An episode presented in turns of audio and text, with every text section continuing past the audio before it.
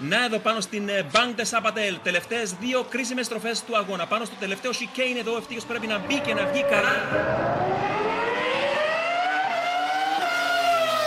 Ο ευτύχιος Έλληνας κερδίζει την κούρσα της ε, Καταλωνίας. Η ιστορία κοιτάζει την Κύπρο στο πρόσωπο κυρίες και κύριοι.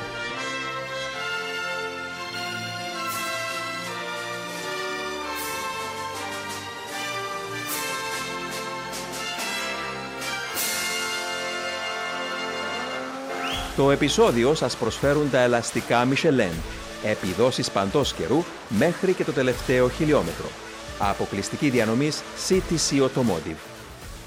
Αγαπητοί φίλοι, γεια σας από μένα τον Δημήτρη Γιώκα και καλώς ορίσατε στο νέο επεισόδιο της σειράς Speed Zone Podcast που πραγματοποιείται με τη στήριξη των ελαστικών της Michelin και την εταιρεία CTC Automotive. Με μεγάλη χαρά καλωσορίζω σήμερα τον μοναδικό άνθρωπο στην ιστορία του απανταχού ελληνισμού, ο οποίος έχει καταφέρει να συμμετάσχει σε επίσημο δοκιμαστικό της Φόρμουλα 1, πιλωτάροντας στα άκρα μία από τις υπερβολίδες της. Ευτύχη Έλληνα, καλώς όρισες στην παρέα μας. Δημήτρη, με ευχαριστώ πάρα πολύ για την πρόσκληση. Σπύρο μου και εσένα σε γνωρίζω πολύ καλά. Ε, είμαι σίγουρος ότι θα, θα έχουμε μια ωραία κουβέντα γενικά για, για την καριέρα μου από την αρχή μέχρι το τέλος. Ωραία, τέλεια. Ανυπομονώ πραγματικά, παιδιά. Ε, να πούμε εδώ στα γρήγορα, πρωτού προχωρήσουμε παρακάτω, ότι λείπει ο τρίτο μέλο της ομάδας μας, ο Μάρος Κωνσταντίνου, ο, ο εκπρόσωπος της Μακλάρεν, ε, λόγω ασθένειας. Να του ευχηθούμε ταχεία ανάρρωση και ελπίζουμε να τον έχουμε στο επόμενο επεισόδιο κοντά μας. Λοιπόν, ευτυχία μου θα ξεκινήσουμε τη συζήτησή μας από το φετινό πρωτάθλημα της Φόρμουλα 1. Είχαμε μια σεζόν η οποία ξεκίνησε με τους καλύτερους ιονού για την κόκκινη εθνική της Ιταλίας. Ωστόσο, κατέληξε να είναι ένας μονόλογος ε, των κόκκινων τάβρων. Ναι, από ό,τι είδαμε στην αρχή του πρωταθλήματος, είδαμε μια Ferrari που ήθελε να δείξει από την αρχή και τους πρώτους 5-6 αγώνες που άρχισε το πρωτάθλημα. Είδαμε τον Leclerc να παίρνει πολλά pole positions, αλλά δυστυχώς δεν τα μετατρέψανε σε, σε νίκες και είχαν ένα πολύ πιο καλό πακέτο από όλους ε, στην αρχή του πρωταθλήματος. Ούτως ώστε, εντάξει, έτσι όπως εξελιχθήκαν τα πράγματα, ε, είδαμε τη Red Bull να, να, καλ, να καλύφθηκε τα κενά που είχε ε, γενικά μέσα, στο, μέσα σε κάποιους αγώνες και να μπορέσει να κάνει κάποιες νίκες. Αλλά από ό,τι είδαμε, είδαμε μια Ferrari που το γενικό configuration του αυτοκινήτου ήταν λίγο πιο ε, χαμηλό το downforce level και έπρεπε να παίξουν πιο πολλά με το πτερίγιο, να βάλουν πιο πολύ high downforce ε, μέσω του πτερίγιου που μπορεί να είχαν, να είχαν λίγη απώλεια στις, στις ευθείες. Αλλά εντάξει, από ό,τι, από ό,τι είδαμε η Red Bull ε, κατάφερε να κάνει ένα πακέτο πολύ δυνατό και να κάνει dominate όλη τη σεζόν. Και αυτό που λες με την κατώθηση φάνηκε στον τελευταίο αγώνα έντονα που κέρδισε άνετα ο Max Verstappen με την ναι, το στήσιμο. Εφάνηκε πάρα πολλά άνετα ε, τελευταίο αγώνα. Εντάξει, Βραζιλία είδαμε ότι εξεγέλασε τους λίγο το ναι. θέμα setup. Ε, εγώ από ό,τι κατάλαβα το ότι ήταν, υπήρχαν αυτά τα mixed weather conditions ναι, ναι. Ε, στο free practice και στο qualifying ε, αποφάσισε η Red Bull να πάει με ένα πιο low downforce αυτοκίνητο που ναι με θα ήταν γρήγορος στις ευθείες αλλά ε, είδαμε μια Mercedes που σε high downforce δουλεύει πάρα πολύ καλά δεν έχει το top speed που έχει η Red Bull, αλλά με τον τρόπο uh, σχεδίασης και διαμόρφωσης της πίστας η Βραζιλία τους έχει βοηθήσει να πάρουν τη, mm. την νίκη που ήθελαν να πάρουν για φέτος.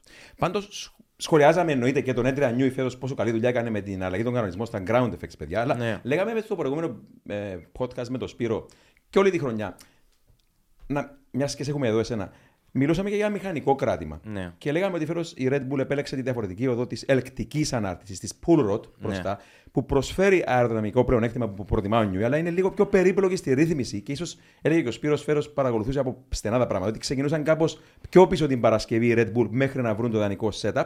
Μετά βεβαίως απογειωνόντουσαν. Δεν ξέρω αν έχεις δουλέψει σε οποιαδήποτε κατηγορία αγώνων ε, με μονοθέσια που να είχε ε, ελκτική ανάρτηση, είτε συνήθως ήταν push rod, ε, οστική. Ε, από ό,τι γνωρίζω, όχι μέχρι τώρα. Αλλά εντάξει, σε, σε γενικές γραμμές, ε, πάντα βλέπουμε τα αυτοκίνητα του Adrian Newey σε, σε θέματα σχεδιασμού, ας πούμε, σε σχεδιασμού, ας πούμε, ε, που βλέπεις ένα αυτοκίνητο με πιο πολύ rake, με πιο πολύ κλίση προς το. Η, η γωνία της Ουκράνας. Η, η, η, γωνία της Ουκράνας να είναι, να είναι πιο πολύ προς το μπροστινό μέρος του αυτοκινήτου και να, να παίζει πιο πολύ με το θέμα αεροδυναμικά για να υπάρχει κατάλληλη κατοθήση στο αυτοκίνητο ε, μέσα στις στροφές. Που αυτό πιστεύω είναι το κύριο πλεονέκτημα που ακόμη άλλες ομάδες όπως οι Mercedes βλέπουμε πάντα το αυτοκίνητο να είναι πολύ πιο χαμηλό στο πίσω μέρος από τη της Red Bull. Ε, μέχρι τώρα δεν καταφέραν να το κάνουν master, να σου το πω έτσι, ή να πάρουν αυτήν την οδό ναι. που παίρνει ο Έντρια σε, σε βάση σχεδιασμού ε, μονοθεσίου. Αλλά εντάξει, ε, όταν υπάρχει ένα πλεονέκτημα σχεδόν 7 με 10 χιλιόμετρα ε, σε κάθε ευθεία ε, διαφορά ε, από τη Mercedes και από τη Ferrari, θα πιστεύω θα είναι λογικό με οδηγό τον Max Verstappen και τον Sergio Perez να μπορούν, μπορούν να κάνουν αυτά τα αποτελέσματα που είχαν κάνει φέτος. Ναι. Σπύρο μου, έτσι βάζοντας τα, κάπως τα πράγματα κάτω από τον ε, μεγεθυντικό φακό στην τελευταία κούρσα στο Abu Dhabi, πώς είδες τα πράγματα; Καταρχάς, Δημήτρη μου, θέλω να καλωσορίσω τον ευτύχιο, το φίλον ευτύχιο. Είμαστε φίλοι χρόνια και να το συγχαρώ και δημόσια για τα επιτεύγματα και την καριέρα του που είχε. Να σε καλά, ευχαριστώ. Να σε καλά, ευτυχία μου να ευχηθώ και στο Μάριο, τον Κωνσταντίνου, τον συνεργάτη μας, τάχει ανανάρρωση. Ε, σχετικά με τη, με τη σεζόν Δημήτρη με το Αμπούταμπι, θα συμφωνήσω απόλυτα με τον ευτυχίο. Κέρδισε ο Μαξ ε, εύκολα το setup και η διαφορά που δημιουργείται από το setup της Red Bull έδωσε την ε, νίκη στη, στη Red Bull Racing. Έκλεισε μια φανταστική χρονιά. Το κλειδί είναι επιμένω και εγώ ότι είναι ο Έντρια Νιούι με το σχεδιασμό, διότι ναι, μεν έχει ικανότητα τους πιλότους η Red Bull, όντως. Όμως, όταν η βάση είναι σωστή και τα updates που έκαναν μεσούσεις στη σεζόν, η Red Bull δούλεψαν ως ε, συσχετισμένα δεδομένα αεροσύραγγας πίστας, θεωρώ ότι το αποτέλεσμα είναι φυσική εξέλιξη όπως είναι τα πράγματα. Η Ferrari ήταν καλύτερη από άλλους αγώνες προχτές και μάλιστα να πω ότι είδα και κάποια βελτίωση στη στρατηγική τους δεν θυμάμαι άλλη φορά φέτος να κέρδισαν καθαρά στη σκακέρα της στρατηγικής στη Red Bull Racing.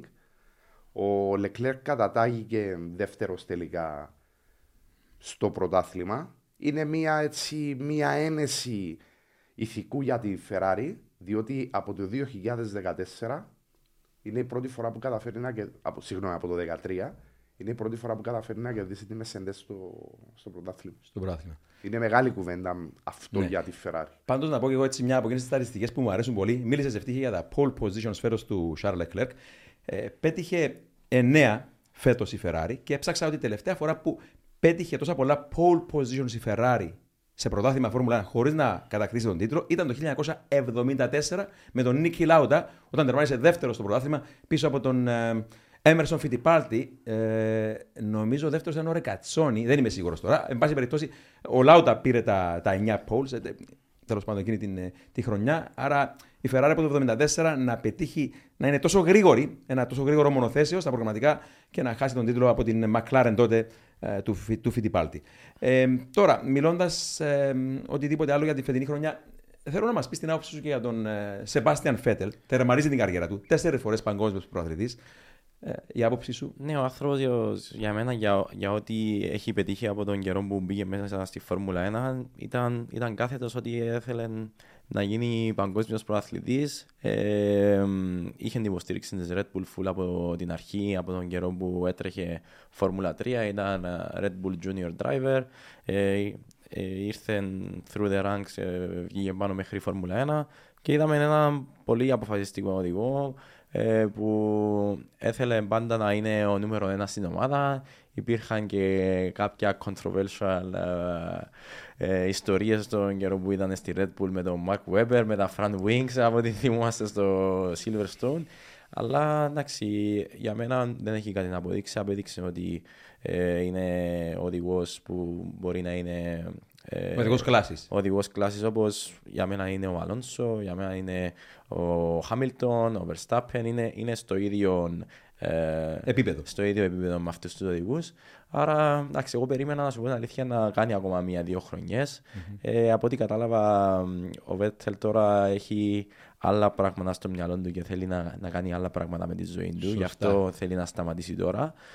Άνετα θα μπορούσε να πάει ακόμα δύο χρονιές, αλλά ε, όταν είσαι ένας οδηγός που έχεις τέσσερα παγκόσμια πρωταθλήματα, ίσως σε μια ομάδα όπως η Red Bull που ήταν συνέχεια competitive, συνέχεια παίζανε για, για, για τις νίκες ε, σε κάθε χρονιά ε, που ήταν μαζί τους. Είναι λίγο δύσκολο να είσαι στην Aston Martin και να παλεύεις για τη 10η θέση, 11η, 12η όταν είσαι 36 χρονών. Δεν, δεν είναι τόσο το motivation Ναι, και λογικό. του αυτό. οδηγού ε, σε αυτήν την ηλικία. Σίγουρα θέλει να έχει έναν αυτοκίνητο ανταγωνιστικό που είναι συνέχεια top 3, top 5 για να μπορέσει να υπάρχει το motivation να συνεχίσει. Πάντως, πιστώσαμε προηγουμένως στον Έντρια Νιούι. Είπαμε για το φετινό μονοθέσιο με τα ground effects, πόσο καλή δουλειά έχει κάνει. Έκανε την ίδια δουλειά τότε πολύ καλή, αν θυμάστε, όταν μιλώ τώρα για το. Όταν έπαιρνε τα πρωταθλήματα η Red Bull 12-13 κυρίως, με το θυμάστε το blown floor, Ναι, που οι φυσιτέ εξατμίσει τέλος πάντων. Το 11 νομίζω. Το 11, ωραία. Συγκεκριμένη χρονιά Σπύρο. Και θυμάμαι ότι. Τώρα, μια εικόνα. Πόσο καλά χειριζόταν αυτή την τεχνολογία, αυτό, το, το, το, αυτό αν θέλετε, το concept, ο ίδιος ο πιλότος, ο Σεμπάστιαν Φέτερ. Θυμάμαι στη Σιγκαπούρη, πρέπει να ήταν τότε το 11, ο Μαρκ Βέμπερ, ο μόσταυλο του, είπε ότι ο τρόπος που χειριζόταν γκάζι, φρένο κλπ. και τον ε, διαχύτη και τα exhaust μέσα, πάνω σε μία μόνο στροφή κέρδιζε πόσα. 4 δέκατα του δευτερολέπτους.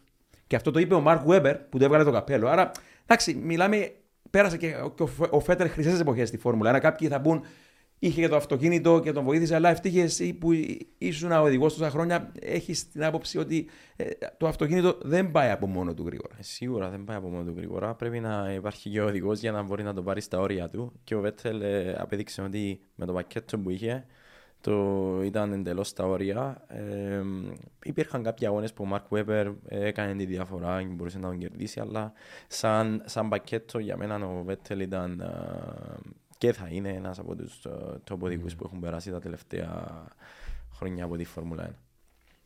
Και έχουμε και τέλος εποχής στα γρήγορα πρωτού. Ανυπομονώ για να είμαι ειλικρινής να προχωρήσουμε προς την καριέρα του ευτύχιου και θα τα πάρουμε όλα από την αρχή. Ε, αλλά έχουμε τέλος εποχής. Ε, τερματίζει την καριέρα του στην FIA και ο Ρος Μπρον και δεν ξέρω πλέον ποιο θα είναι το μέλλον της Φόρμουλα. Γιατί ε, κάποιοι θα πούν ότι οι κανονισμοί οι φετινοί δεν δούλεψαν τόσο πολύ παρόλο που οι πιλότοι επιμένουν ότι μπορούν να ακολουθήσουν έναν άλλο Ναι. α, α, όχημα από κοντά. Αλλά αν δεν έμπαιναν αυτοί οι κανονισμοί θα ήταν ακόμα πιο δύσκολα τα πράγματα. Και νομίζω πως έκανε καλή δουλειά να πιστώσουμε τον Ρος Μπρον.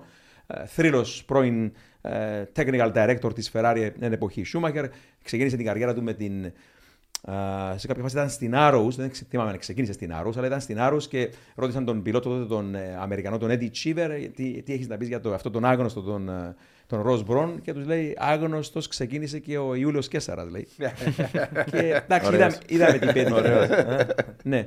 Άρα δεν ξέρω τώρα, παιδιά, έτσι τεχνικά, χωρίς αυτή την τεχνική κεφαλή, ε, τον Ρο Μπρον πίσω από το πιδάλιο τη FI, έτσι ανησυχώ λίγο εγώ προσωπικά. Ίσως να υπάρχουν οι αντικαταστάτες Δημήτρη και να μην τους γνωρίζουμε.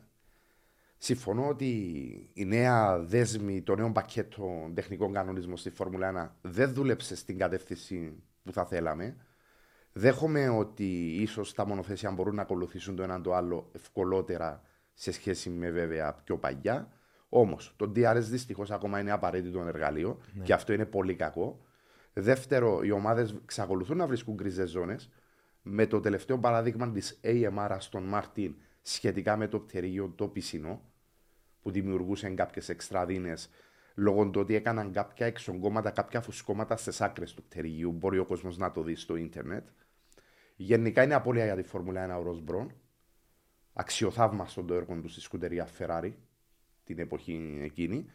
Θέλω να πιστεύω όμως ότι υπάρχουν οι άξιοι αντικαταστάτες, συνεχιστές, υπό την εποπτεία βέβαια και του Πατ Σίμονς. Και ξέρεις, μιλάμε όλα για τη Ferrari με τον Ροσμπρο, αλλά νομίζω ότι το σπουδαιότερο του επίδευμα ήταν που κατέκτησε το παγκόσμιο πρωτάθλημα του 2009 με την Bron GP, έχοντας πάρει μια πρώην εργοστασιακή ομάδα της Honda με πολύ χαμηλότερο προπολογισμό, έχοντας αναγκαστεί να πωλήσει πολύ κόσμο. Δεν είχε τον κόσμο μαζί του που χρειαζόταν για να στηθεί μια ομάδα. Αλλά επειδή ερμήνευσε και διάβασε σωστά το, το βιβλίο των κανονισμών, έκανε τη διαφορά. Τους πήρε όλους στον ύπνο. Του έπιασε στον ύπνο, ναι, ναι, ναι, ακριβώς. Και νομίζω. Άλλε ομάδες όπως η Ferrari, η McLaren και τον καιρό, η Red Bull, τους πήρε όλους στον ύπνο. Εντάξει, εγώ χαρακτηριστικά θα θυμάμαι πάντα τον Ροτμπρον να κάνει mastermind στρατηγικές της Ferrari, πάντα με τη στολή της Ferrari στο pit wall. Εγώ έτσι θα θυμάμαι από μικρός όταν έβλεπα φανατικά Φόρμουλα 1 και ονειρεύομαι ότι μια μέρα θα φτάσω μέχρι εκεί και θα, θα γίνει το όνειρο πραγματικότητα. Είστε έτοιμοι. Μπορείτε να πάτε όπου θέλετε, όποτε θέλετε, ό,τι καιρό κι αν κάνει. Γιατί τα ελαστικά Michelin προσφέρουν επιδόσεις που φτιάχτηκαν να διαρκούν. Ανακαλύψτε τα ιδανικά ελαστικά για εσάς σε εξουσιοδοτημένους μεταπολιτές σε όλη την Κύπρο.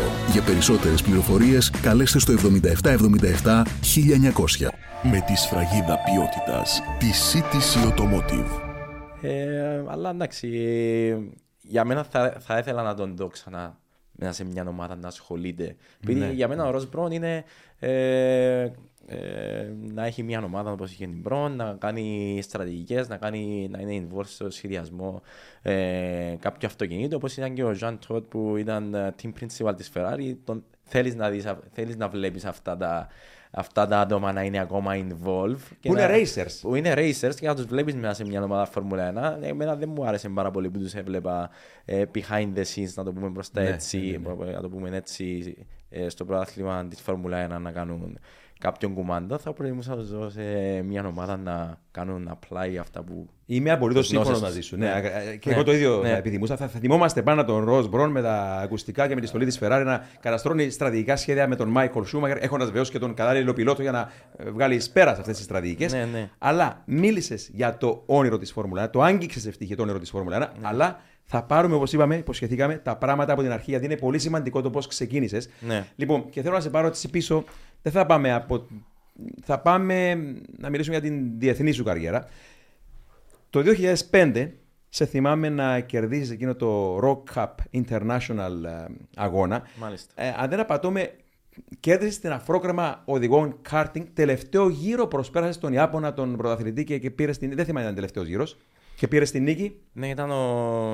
από ό,τι θυμάμαι ε, το 2005 ήταν η πρώτη μου χρονιά ε, που κέρδισα όλες τις αγώνες στην Κύπρο straight. Ε, δεν είχα καμία αναπολία και ήταν η πρώτη μου φορά που βγήκα προς το έξω να πάω στο εξωτερικό για να τρέξω σε παγκοσμίου επίπεδο αγώνα go-karts. Ε, αυτή τη χρονιά ήταν ε, ε περίπου 60 οδηγοί νομίζω από πάνω από 20 διαφορετικές χώρες.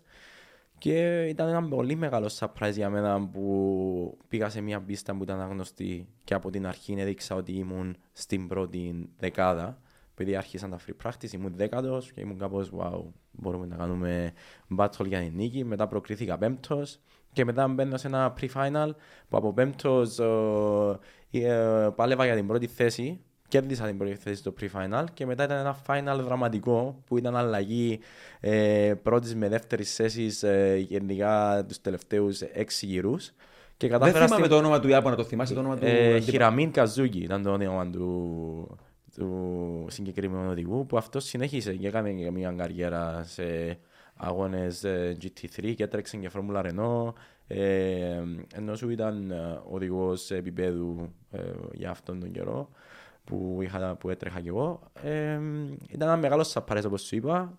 Κατάφερα να πάρω την πρώτη θέση στο πρώτο τελευταία στροφή. Θυμάμαι χαρακτηριστικά που μόλις τον πέρασα στην πρώτη τελευταία στροφή, ε, μέσα στο μυαλό μου σκέφτηκα αυτή την ώρα πρέπει να κάνω full defense στην τελευταία στροφή, να μην μου ξανά γίνεται το πράγμα, να, να, χάσω να μην χάσει με τίποτα την νίκη. Τίποτα την νίκη ναι. ε, και μετά δεν συνειδητοποίησα τι έγινε αυτή τη στιγμή μέχρι την ώρα που ήρθα Κύπρο και θυμάμαι ήμουν 13 ή 14 ετών ε, και μετά από ένα μήνα που ήρθα στην Κύπρο και άρχισα να κάνω προπόνηση πίσω ξανά εδώ λέω μα τι γίνεται τώρα πήγαμε στο παγκόσμιο για πρώτη φορά έξω από την Κύπρο, ποτέ δεν ξαναπήγα και πήρα την πρώτη θέση.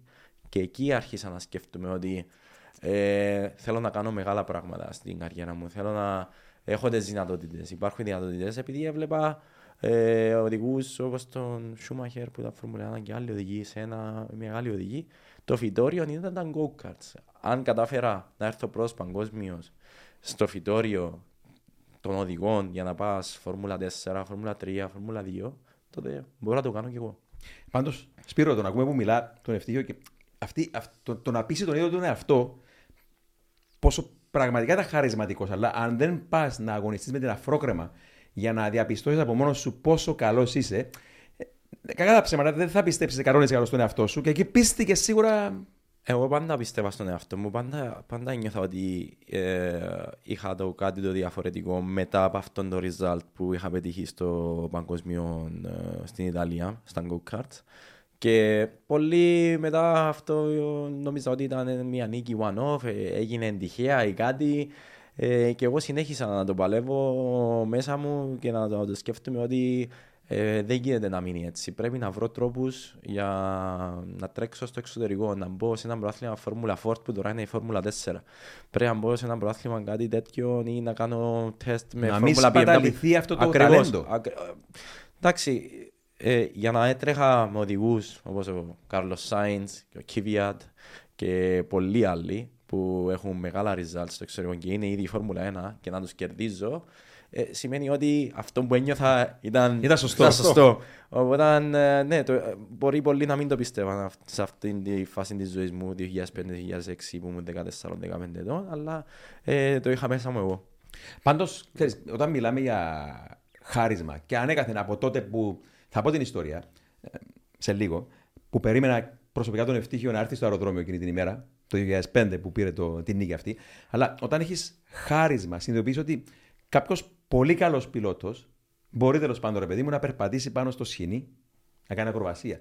Ένας χαρισματικός όπως ευτύχιος, και δεν υπερβάλλω πραγματικά, μπορεί να κάνει τούμπες πάνω στο σχοινί. Και αυτό είναι που συνειδητοποίησαν από νωρίς μαζί του ως ε, πραγματικά θαυμαστής του που είμαι το ευτυχίο. Αλλά να πω τον περίμενα εκείνη την ημέρα να έρθει στο αεροδρόμιο και ήταν σε κάποια φάση πιάσα κουβέντα με ένα ηλικιωμένο ζευγάρι ε, από την Ιταλία που διέμεναν μόνιμα Κύπρο. Και τους λέω: Περιμένουμε τον ε, Σούμαχερ της Κύπρου να φανεί. Και ως Ιταλοί που είναι κλασικοί Ιταλοί ήταν φανατικοί με τη Φόρμουλα 1, ξέρω εγώ, και περίμεναν τον ευτύχιο να, να έρθει. Και μάλιστα ανακάλυψα από αυτούς τους τύπους ότι έκαναν παρέα με κάποιον τον Νίνο Ασκάρη.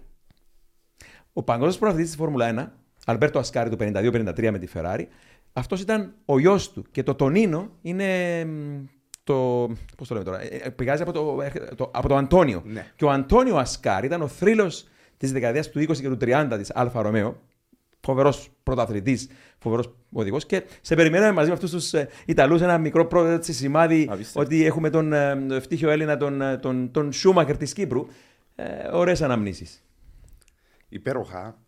Ε, πραγματικά είναι από τα πράγματα που απανταχού ο Ελληνισμός νιώθει περήφανος όπως νιώθουμε και εμείς περήφανοι. Άγγιξε το όνειρο, το ταλέντο υπήρχε, πίστεψε στον εαυτό του που ήταν βασικό, δηλαδή αυτόν κρατώ από αυτό που σου είπε Δημήτρη πριν λίγο ο ευτυχίο, ότι πίστεψε στον εαυτό του. Διότι κατάλαβε ότι είχε το ταλέντο, μπόρεσε και τα έβαλε με ονόματα που είναι πρώτα ονόματα σήμερα στη Φόρμουλα 1 και τους νίκησε. Και αυτό από μόνο του είναι αξιοθαύμαστο και αισθανόμαστε όλοι περήφανοι. Γι' αυτό. Λοιπόν, και πριν πάμε έτσι σε αυτά τα τρανταχτά ονόματα, πάμε τώρα από 2005, 2009, Grand Prix Shootout.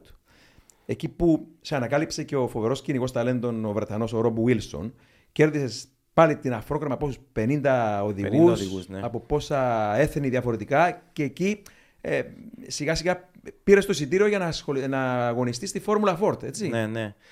Να σημειώσουμε ότι ε, εγώ ε, το 2008-2009 πριν το Grand Prix Shootout ε, ένιωθα ότι πρέπει να βρω κάτι ε, με 18 χρονών ε, αν θα για γίνει το, πρα- το, το πράγμα που έχω μέσα μου πρέπει να καταλήξω κάπου.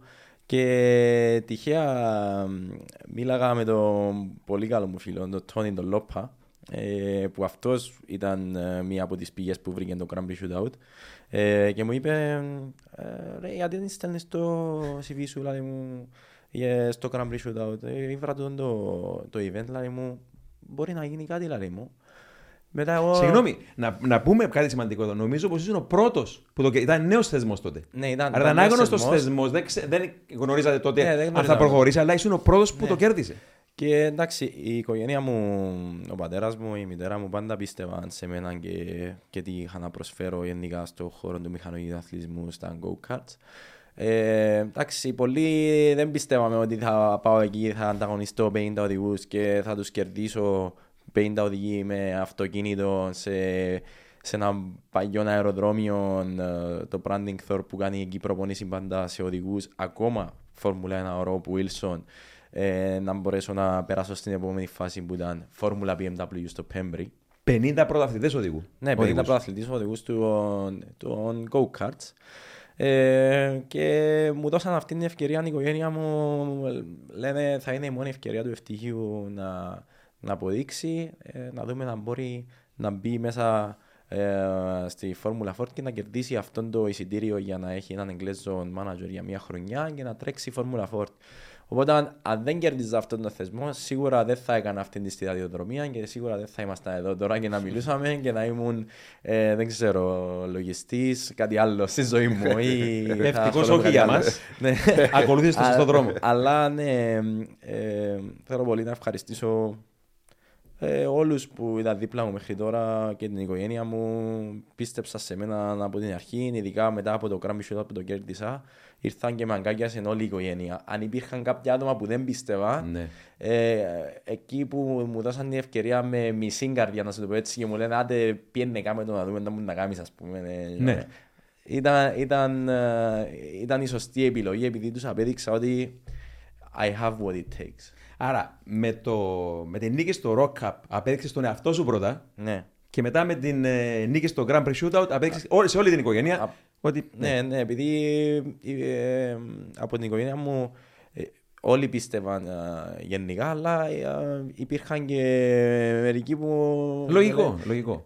Κανένας δεν κατάφερε μέχρι τώρα από την Κύπρο, δεν έχουμε τι πολυδημίε. Εγώ πώς να τα βάλεις με ονόματα του εξωτερικού με 50 οδηγούς που μερικοί τρέχανε και Φόρμουλα 4, μερικοί τρέχανε και Φόρμουλα 3, μερικοί ήταν και στα go-karts. Η αμφιβολία μεγάλα απέναντι στους ονόματα με πιο γίγαντες. πολλέ νίκες στα go-karts. Ε, και αυτόν το Grand Prix Shootout, από ό,τι κατάλαβα, ε, ε, ήθελαν να πάρουν έναν οδηγό που ήταν κάπως ξεχωριστός, που δεν είχε ε, και πάρα πολύ εμπειρία και να, να δείξει ότι ήταν πολύ γρήγορος χωρίς να έχει πάρα πολύ εμπειρία. Που αυτόν έχω δείξει εκεί. Έκανα τον καλύτερο χρόνο και στα αυτοκίνητα και στη Φόρμουλα BMW στο Πέμπρι. Και μόλις ήταν το CV μου ότι ήταν πολύ πιο κάτω από τους οδηγούς που, που συναγωνίζουν. Ε, τότε γι' αυτό με, με υπόγραψαν και γι' αυτό. Σε επέλεξαν. ε, Και μετά από αυτό Συνέχισε. Κατέληξες 2010 στην Φόρμουλα Ford και να Μάλιστα. πούμε εδώ για να βάλουμε τον κόσμο στα πράγματα. Η Φόρμουλα Ford ήταν ένα φοβερό πρωτάθλημα. Αν θέλετε, λίγο πολύ εντός εισαγωγικών κατηγορία 4. Πρωταθλητής ο Άιρτον Σένα, πρωταθλητής ο Τζένσον Μπάτον, δύο ονόματα που έχουν τώρα στο μυαλό μου. Μάλιστα. Και είναι μια φόρμουλα, ε, όπως την ονομάζουν, χωρίς φτερά και χωρίς σιλίκ ελαστικά. Ακόμα προτού προχωρήσουν οι, οι φιλόδοξοι οδηγοί Ναι. σε φόρμουλες μονοθέσια με πτερίγια και slick ελαστικά.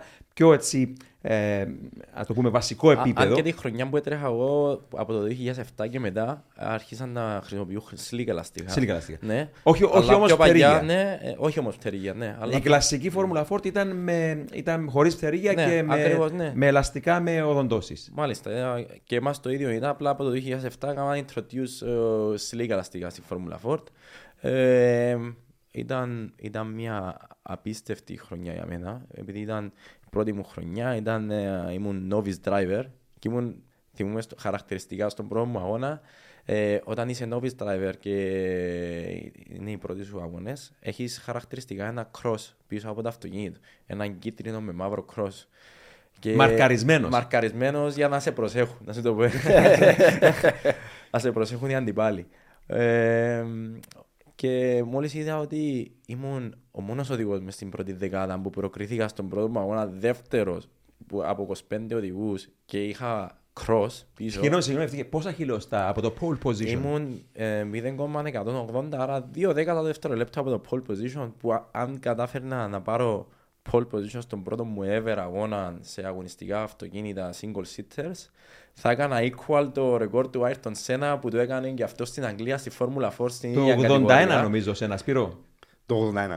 Ναι, οπότε σίγουρα ήταν κάτι το πολύ wow για εμένα και εκεί ε, απέδειξα ότι αυτό το παιδί που ήρθε από το Grand Prix Shootout που είναι sponsor από αυτόν τον θεσμό που ήρθε στη Formula Ford ε, είναι ο πρώτος του αγώνας ever και είναι στη δεύτερη θέση. Μπορεί να παλέψει με άτομα Και- που είναι ήδη μπροστά. Και τελικά τερμάρισες τέταρτος, τέταρτος στο πρωτάθλημα. Μάλιστα. Έκανες μάχες με τον. Θα σε θυμίσω τώρα έτσι λίγο πίσω. θα- Με τον Σκοτ Πάι. Ναι. Επισκιάζεις καθαρά τον Josh Hill, τον γιο του πρωταθλητή Φόρμουλα 1 του 96 του Damon Hill. Ακριβώς. Πες μας έτσι λίγο αναμνήσεις. Ήταν, ήταν ένας, να σου πω την αλήθεια, Formula Ford ήταν μια από τις καλύτερες κατηγορίες που έτρεξα σε θέμα racecraft.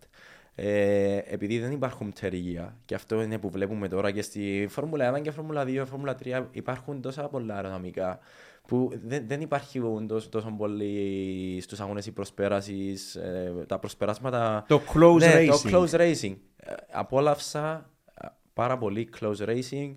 Ε, ήταν, ένας αγώ... ήταν αγώνες που μπορείς, ε, μπορούσες να ξεκινήσεις τέταρτος, πέμπτος και να τερματίσεις πρώτος στον αγώνα. Πάρα πολύ slipstreaming, πάρα πολύ towing. Ε, και ένα αέρι πολύ μεγάλα λόγω που, που δεν υπήρχαν τόσα πολλά πτερίγια και περιορισμοί. Ε, αυτοί οι οδηγοί όπως ο Josh Hill, ο Scott Pye ήταν πάρα πολύ εμπειρός οδηγός. Ε, πήρε το πρωτάθλημα εκείνη τη χρονιά. Ε, Φόρμουλα Νεοζηλανδός, έτσι. ναι, Νεοζηλανδός. Ε, Formula Ford Festival τέλος α, εκείνης της χρονιάς είναι κάτι που ε, μέχρι τώρα είμαι λίγο ε, πολύ, να σου το πω, Δεν συγχώρεσαι τον εαυτό δεν σου; συγχώρεσα τον εαυτό μου, ναι, επειδή σε αυτός ο θερμός είναι πάντα στο τέλος του πρωταθλήματος της Formula Ford που γίνεται στην Αγγλία και έρχονται πάνω από 120 με 130 συμμετοχές από όλον τον κόσμο φέρνουν τα αυτοκίνητα Formula Ford Όσοι δεν εκεί. γνωρίζουν ευτυχή, να πούμε ότι είναι το κόσμημα στο στέμα της Formula Ford, το, το Formula Ford Festival το λεγόμενο, στο Branch Hatch. Ναι, στο Branch Hatch που υπάρχει και ένα πόρτ εκεί στο Branch Hatch μόλις κάνει center που είναι όλα τα ονόματα από το 1970 μέχρι σήμερα και κέρδισαν το συγκεκριμένο αγώνα που είναι ένας μεγάλος θεσμός στο Branch Hatch. Και σε αυτόν τον θεσμό έκαναν dominate όλο το weekend. Ήμουν πρώτος σχεδόν όλο το weekend. Και επειδή από όσο γνωρίζετε στο Branch Hatch όταν ξεκινάς pole position είναι λίγο ανηφορικό. Ναι. Το- Η λεγόμενη ο πρώτος- Paddock Hill Bend. ο δεύτερος είναι σε, σε ευθεία γραμμή και ο τρίτος είναι λίγο σε κατηφορικό επίπεδο. Οπότε ε, δεν είχα το κατάλληλο start στο final και από πρώτος πήγα τρίτος και έμεινα τρίτος και κατάφερα να τερματίσω τρίτος στο φεστιβάλ. Αλλά θα ήταν πολύ ωραία να κερδίζεις αυτό το, το θεσμό να ήταν το όνομα μου. Ναι, πραγματικά. Ε, πόσοι πόσοι μαζί με μεγάλα ονόματα, ναι. μετέπειτα πιλότοι που έφτασαν στη Φόρμουλα 1 ε, ένιωθαν υπερήφανοι που κέρδισαν το Formula Ford Festival γιατί θυμόντουσαν αυτές τις μάχες που, λέ, που λες. Ακριβώς. Το, το Αλλά- slipstreaming. Αλλά από την άλλη είμαι περήφανος γιατί κατάφερα και έκανα equal το ρεκόρ του Jenson Button που ήμουν ο πρώτος οδηγός novice driver σε novice σεζόν που κατάφερα να έρθω τρίτος στο Formula Ford Festival όπως το έκανε και ο Johnson Button το 1998 αν δεν, ε, α, όχι το 98, πιο, πρέπει να ήταν λίγο πιο πίσω το 98. 2000 έκανε ντεπού Ναι. το Φόρμουλα 1. Το 98 μπορεί να είναι, 99 τα Φόρμουλα 3. Άρα κάπου εκεί Μπορεί κοντά. το 98 ή 97, κάπου εκεί κοντά. Μιλάμε για τον πρωταθλητή Ναι. Φόρμουλα 1 του 2009 τώρα, ναι, τον ναι, Button. ναι, ναι, σωστά. Και όχι απλά οποιοδήποτε οδηγού της Φόρμουλα 1. Πρωταθλητή της Φόρμουλα 1. Ναι, απίστευτα. Πρωταθλητή. απίστευτα. Ναι, Ναι, απίστευτα επιτεύγματα. Σπύρο, δίπλα σου έχεις τον άνθρωπο ο οποίος ήταν πόσα χιλιοστά μακριά από το ρεκόρ του Σένα. Του Σένα. Το καλύτερο Δηλαδή, πιλότο δύο των δέκα. εποχών. Α- Αυτό είναι που Ε, ε, είναι συγκλονιστικό. είναι συγκλονιστικό. Συγκλονιστικό. Και- Και πραγματικά συγκινούμε που έχουμε τον ευτύχιο σήμερα εδώ. Αλλά είναι τόσο πολλά τα πράγματα. Ξέρεις, πρόσφατα, πρωτού έρθουμε στο στούντιο πριν δύο-τρεις μέρες εδώ, ε, πήγα πίσω, άνοιξα τα email μου και διάβαζα Ναι. κάποια παλιά emails και βρήκα email από τον Paul Spooner, από τον ε, Rob Wilson.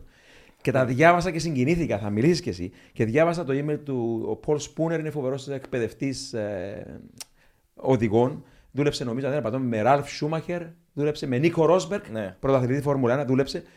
Και διάβαζα ξανά το email και μου λέει: Αυτός ο μικρός θα πάει πολύ μπροστά. Βλέπω, μου λέει, έναν πρωταθλητή.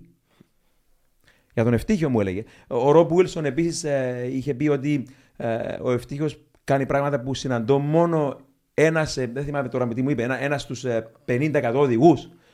Που μιλάμε για ο Ρομπ Βίλσον, ο Rob Wilson πο, πόσους ε, πιλότους πέρασαν από τα χέρια τους; Ακόμη μέχρι πρόσφατα πήγε, πήγαιναν πάρα πολλοί οδηγοί η Φόρμουλα και ο Μπότας και, ο, ε, ξέρω ότι δούλευε πάρα πολύ με τον Μπότας, ξέρω ότι δούλευε πάρα πολύ με τον Μπέρες, ε, ξέρω ότι δούλευε πάρα πολύ και με τον Αλόνσο και με πάρα πολλούς οδηγούς ε, για να μπορέσουν να, να κάνουν έτσι ένα fine tune τα driving skills τους μαζί του επειδή η, η θεωρία που έχει είναι μια θεωρία που όταν κάτσεις να τη σκεφτείς και είσαι ε, άτομο του μηχανοκίνητου αθλητισμού ε, και κάνεις αυτά τα results και είσαι σε αυτόν το bubble, να το πούμε, Φόρμουλα 4, Φόρμουλα 3, GT3 με αυτοκίνητα, είναι, παίρνεις πάρα πολλές πληροφορίες από αυτό.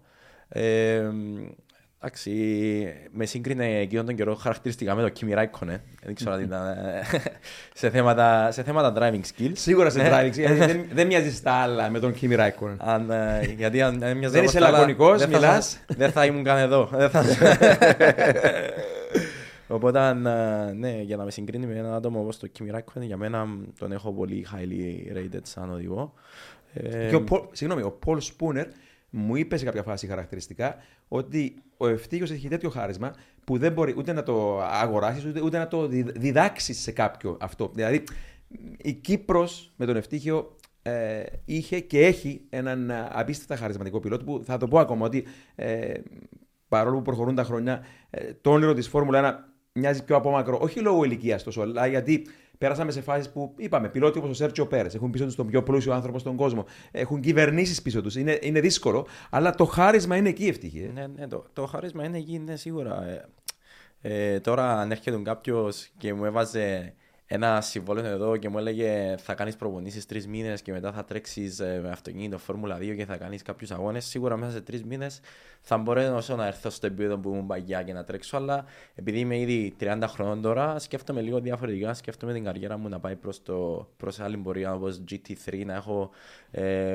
ένα συμβόλαιο με μια ομάδα manufacturer όπως Audi, BMW, Mercedes ή να είμαι σε μια κατηγορία όπως Φόρμουλα 1 επειδή βλέπουμε άτομα που έκαναν τα results που έκανα και εγώ που δεν κατάληξαν στη Φόρμουλα 1 που βάσει συγκυριών, ε, sponsorship, ε, που θα μπορούσαν να είναι εκεί. Και είναι στα προαθλήματα Φόρμουλα E σε, με, με, ομάδα GT3 της Porsche, με ομάδα GT3 της BMW που είναι εκεί που θέλω να, να βρω κάποιο manager και να βρω κάποια οδό και να μπορέσω να χαράξω και να κάνω κάτι και να, να, να προσπαθήσω να είμαι full uh, professional uh, mm. driver στο εξωτερικό, επειδή πιστεύω ότι υπάρχει το CV, υπάρχουν οι ικανότητες, απλά πρέπει να βρω κατάλληλα connections ε, με manager και τα λοιπά για να καταλήξω μέχρι εκεί. Θέλω, θέλω να συμπληρώσω κάτι. Το όνειρο δεν έχει χαθεί για τον ευτύχιο. Είμαι κάθετος σε αυτό, διότι ο Νίκο Χούλκεμπερκ επιστρέφει στη Φόρμουλα 1 στα 35 του. Ο Αλόνσο πλέον είναι σχεδόν στα 42.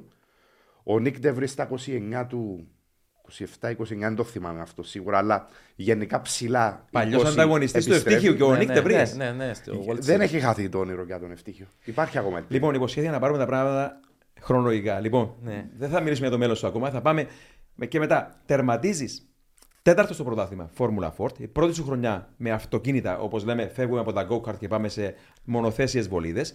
Ε, Τρίτος στο Formula Ford Festival και μετά επιλέγεις το 2011, διότι δεν μπορεί να συνεχίσεις ξανά Formula Ford. Απέδειξε ότι είχες να αποδείξεις, νομίζω εκεί. Σωστά. Και πήγες Formula Renault UK. Ε, τι θυμάσαι από εκείνο το πρωτάθλημα, το 2011. Ε, ήταν ένα πρωτάθλημα που έκανα battle ε, ε, για τις ε, top 4 θέσεις. Συνέχεια ήμουν top. Oliver Rowland, σου λέει κάτι; Το 5 ναι, έτρεχα με άτομα όπως ο Oliver Rowland που τώρα είναι στη Formula E.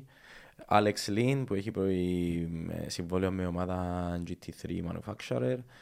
Ε, έχει ε, άλλον οδηγό Jack Hawksworth που ναι, έχει ναι. συμβόλαιο με τη Lexus και τρέχει στο IMSA της Αμερικής. Οπότε με, με, με συναθλητές που ε, ακόμη είναι στο μηχανοκίνητο θεσμό σε ψηλά επίπεδα, σε αγώνες υψηλό επίπεδο. Ε, ο Όλιβερ Ρόλαντ που είπες πάντως είχε και κάποιο ρόλο ως πιλότος της Renault και της Williams. Μάλιστα, ναι, είχε κάποιο ρόλο Φόρμουλα 1. Ο οποίος ήταν sponsor από το Racing Step Foundation, που είναι ένας θεσμό στην ε, Αγγλία που επιλέγει κάποιον οδηγό από τα go και να του προωθά την καριέρα του μέχρι ε, από Φόρμουλα 4, Φόρμουλα 3, Φόρμουλα 2 και να, τον, να προσπαθήσει να τον πάρει μέχρι τη Φόρμουλα 1. Ε, για μένα ήταν μια χρονιά που έκανα κάποιες νίκες.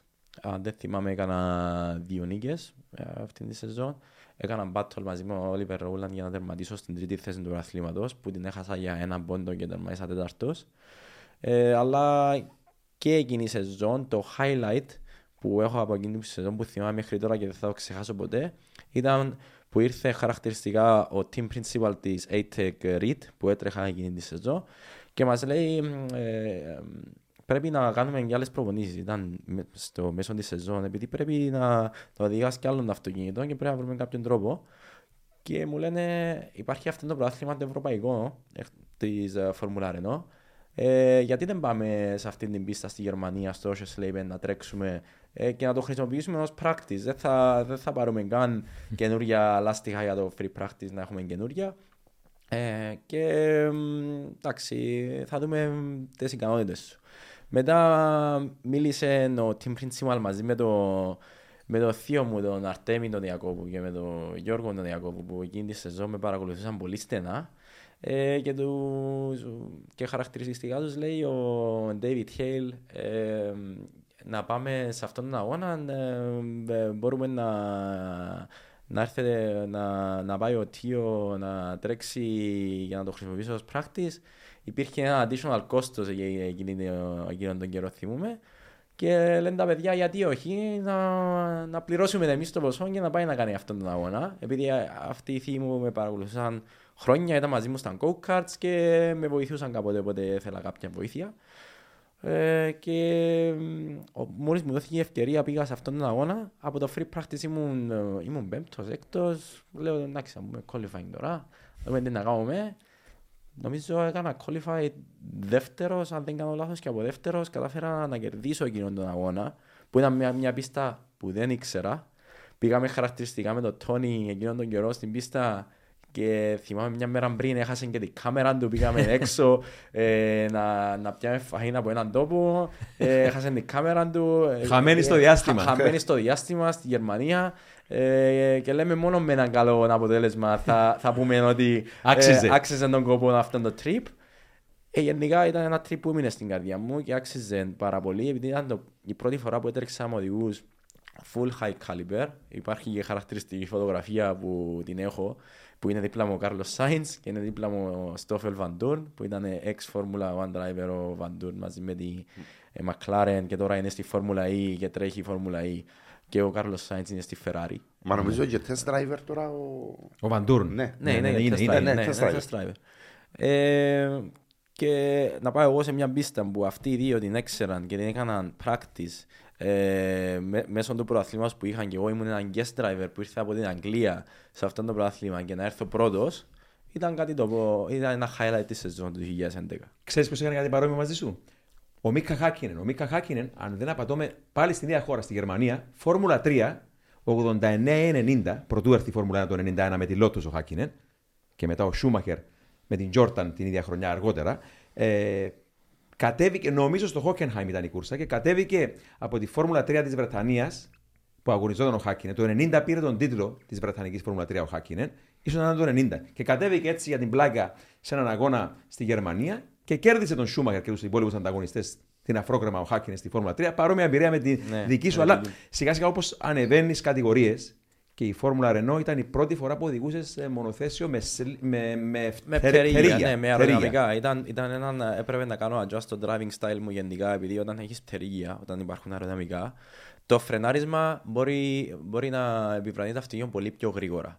Δηλαδή μπορείς να σταματήσεις από μια ταχύτητα των 200 χιλιόμετρων στα 80 πολύ πιο γλυόρα από τη Φόρμουλα 4 που είναι μηχανικό το κράτημα. Σε μέτρα για παράδειγμα, branch δηλαδή, τώρα φρενάρεις πόσο, πόσο πιο αργά. Δηλαδή 20 με 25 μέτρα. Mm. Πιο αργά από μια. Πολύ μεγάλη ναι, διαφορά. Ναι, Πολύ μεγάλη διαφορά από το να έχεις αεροδυναμικά και να μην έχεις αεροδυναμικά.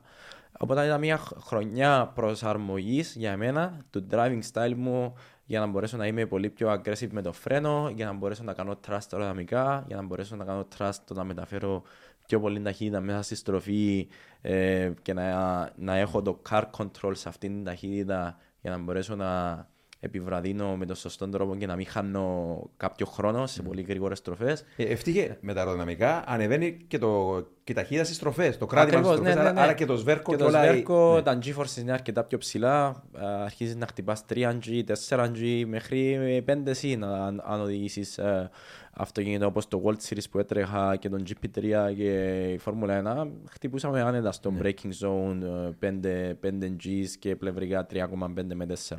Οπότε ε, τα G-forces που είναι το βάρος του σώματος σου, δηλαδή τρει, τρεις φορές το βάρος του σώματος μου, πέντε φορές το βάρος του σώματος μου, έπρεπε να ήμουν εγώ σε κάποια πολύ μεγάλη ε, φυσική κατάσταση, ειδικά στο θέμα ε, κάρτιο και για να μπορέσω να κρατήσω τους, χαμηλ, τους παλμούς μου όσο πιο χαμηλή γίνεται για να οξυγονώνεται και ο εγκέφαλος για να σκέφτεσαι επίσης, οδηγά σκέφτεσαι ε, συνεχώς ε, Μα για να μπορείς πώς να, πάεις σκέφτεσαι, καλύτερα. για να μπορείς να σκέφτεσαι, Ναι. πρέπει να έχεις αυτό το, το, το, το σωματική δύναμη για να Ακριβώς. μπορεί ο εγκέφαλος να είναι ελεύθερος, να μην, να μην, να μην υπάρχει το στρες. Αλλά πο- πότε ξεκίνησες να προπονείς έτσι πιο εντατικά, όταν πήγες σε. Το σε- 2011 άρχισα, Εκεί. θυμούμαι χαρακτηριστικά, είχα βάλει personal trainer εδώ στην Κύπρο, ε, είχα και personal trainer στην Αγγλία και όποτε πήγαινα στο εξωτερικό έκανα πολύ προπόνηση επειδή έκανα, έκανα πάρα πολύ χρόνο, ε, έκανα spend ε, πάρα πολύ χρόνο στην Αγγλία.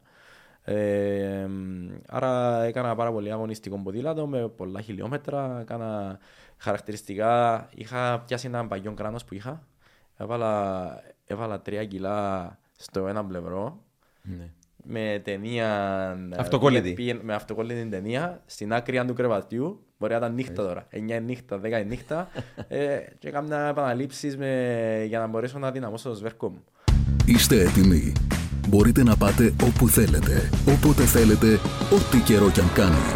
Γιατί τα ελαστικά Michelin προσφέρουν επιδόσεις που φτιάχτηκαν να διαρκούν. Ανακαλύψτε τα ιδανικά ελαστικά για εσάς σε εξουσιοδοτημένους μεταπολιτές σε όλη την Κύπρο. Για περισσότερες πληροφορίες καλέστε στο 7777 1900. Με τη σφραγίδα ποιότητας τη CTC Automotive. Μα δεν είναι Ε, τυχαίο που στη Φόρμουλα 1 έχουν τους πιο δυνατού μύες που Ναι, έχει ναι, ναι. άνθρωπος στον κόσμο στο σβέρκο οι πιλότοι. Ακριβώς, ακριβώς. Άρα από το 2011 άρχισα σταδιακά να ανεβάζω γενικά το κάρτιο μου, γενικά το... λίγο την μυϊκή μάζα, να έχω, να έχω, να έχω αντοχή στη μυϊκή μου μάζα ε, για να μπορέσω να ανταπεξέλθω σε αυτήν την πίεση. Στην πράξη ευτύχεια τι σημαίνει 5G στη στροφή, πώς το νιώθεις στον αφιένα σου αυτό; Ε, Να Ποιον σου πω- αίσθημα Να σου σου πω την δίνει; αλήθεια, είναι σαν, ε, σαν να έρχεται μια στι- στιγμή η μαχαιριά στο σβέρκο ή όταν κάποιος σε πιάσει εδώ και σε πιέσει πάρα πολύ εδώ στο λαιμό. Θα νιώσεις έτσι ένα, ένα, έναν πόνο στου, στους μυς σου. Είναι, είναι αυτός ο πόνος και επειδή προσπαθείς να κρατήσεις ε, το κεφάλι σου να πηγαίνει με τη μορφή της στροφής. Δηλαδή είναι δεξιά στροφή που προσπαθείς να, να είσαι μαζί με τη στροφή και ε, τα G-forces σε πιέζουν να πηγαίνεις προς την αντίθετη μεριά της στροφής, προς τα αριστερά αντί στα δεξιά που είναι εκεί η στροφή. Οπότε, Και μετά μπορεί να μην βλέπεις καν το apex της Ακριβώς. στροφής. Γι' αυτό βλέπεις και πολλούς οδηγούς στους πολλούς γύρους, στους 60, στους 70, όταν υπάρχει μια στροφή πολύ γρήγορη ε, που μπορεί να υπάρχει ίσως με 240 χιλιόμετρα, κάνουν rest το κεφάλι τους, στην, α- πες είναι δεξιά η στροφή, κάνουν rest το κεφάλι τους στο headrest του μονοθέσιου στην αριστερή μεριά, επειδή δεν αντέχουν άλλο το, τον πόνο στο σβέρκο πίεση, ναι. και την πίεση ε, των G-forces. Αυτό Άρα- που λέει ο Ευτύχιο το είδα φέτος στη Σουζούκα στην 130. Ισχύει όπως το είπε ο Ευτύχιο. Ναι.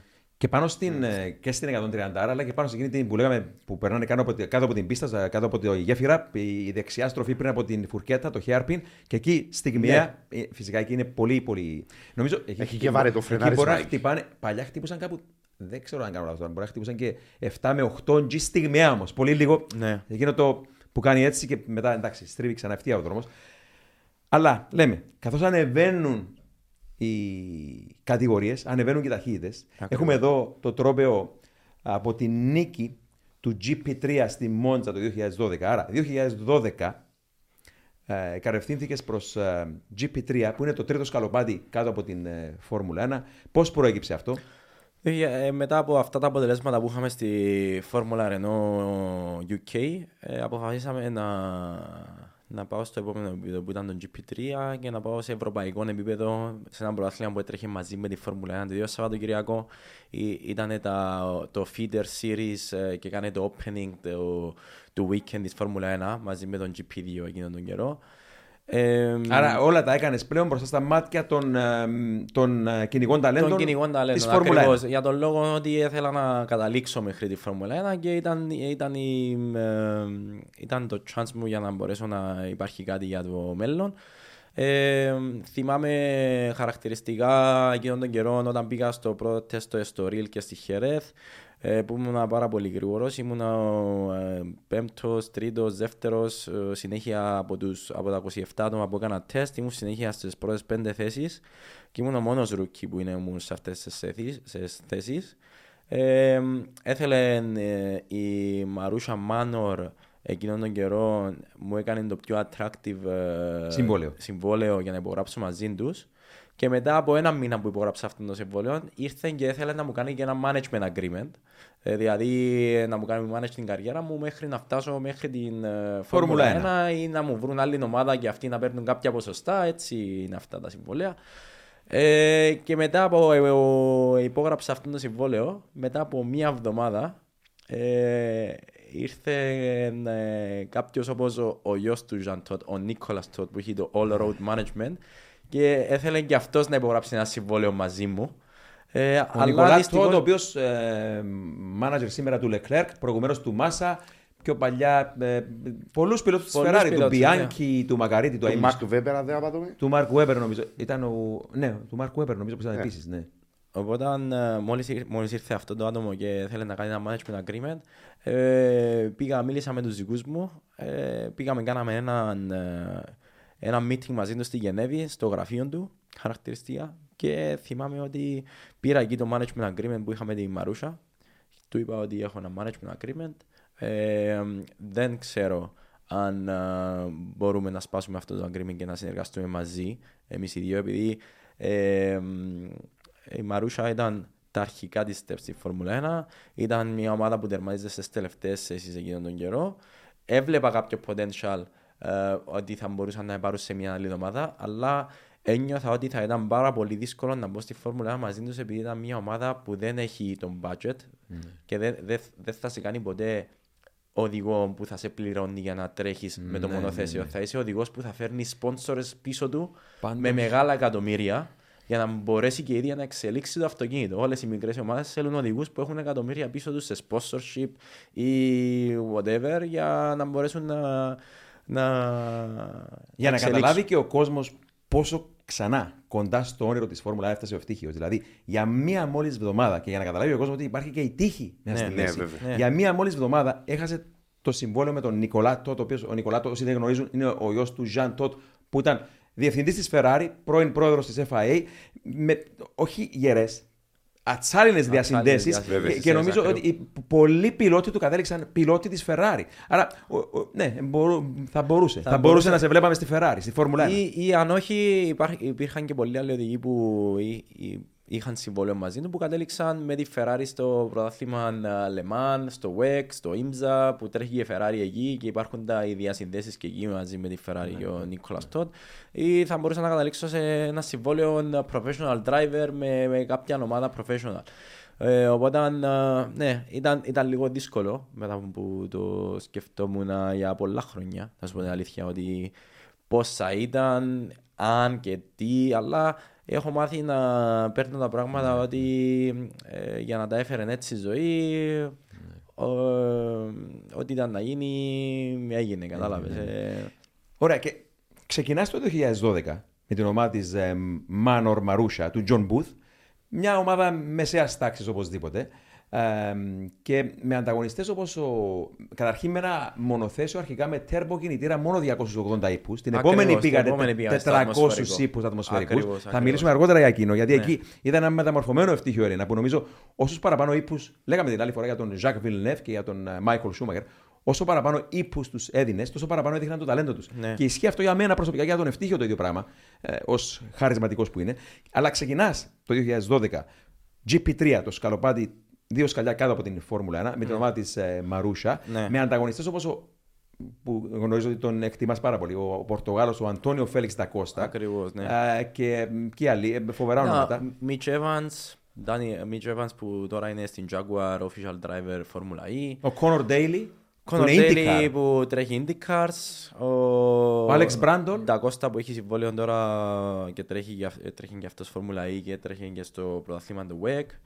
Alex Brandon. ε, Ο γιος ο πρώην του- πιλότου του Φόρμουλα 1, του σημερινού Ακριβώς. σχολιαστής στο Sky. Ακριβώς. Νίκ Γελόλη, professional συμβόλαιο με την BMW τώρα.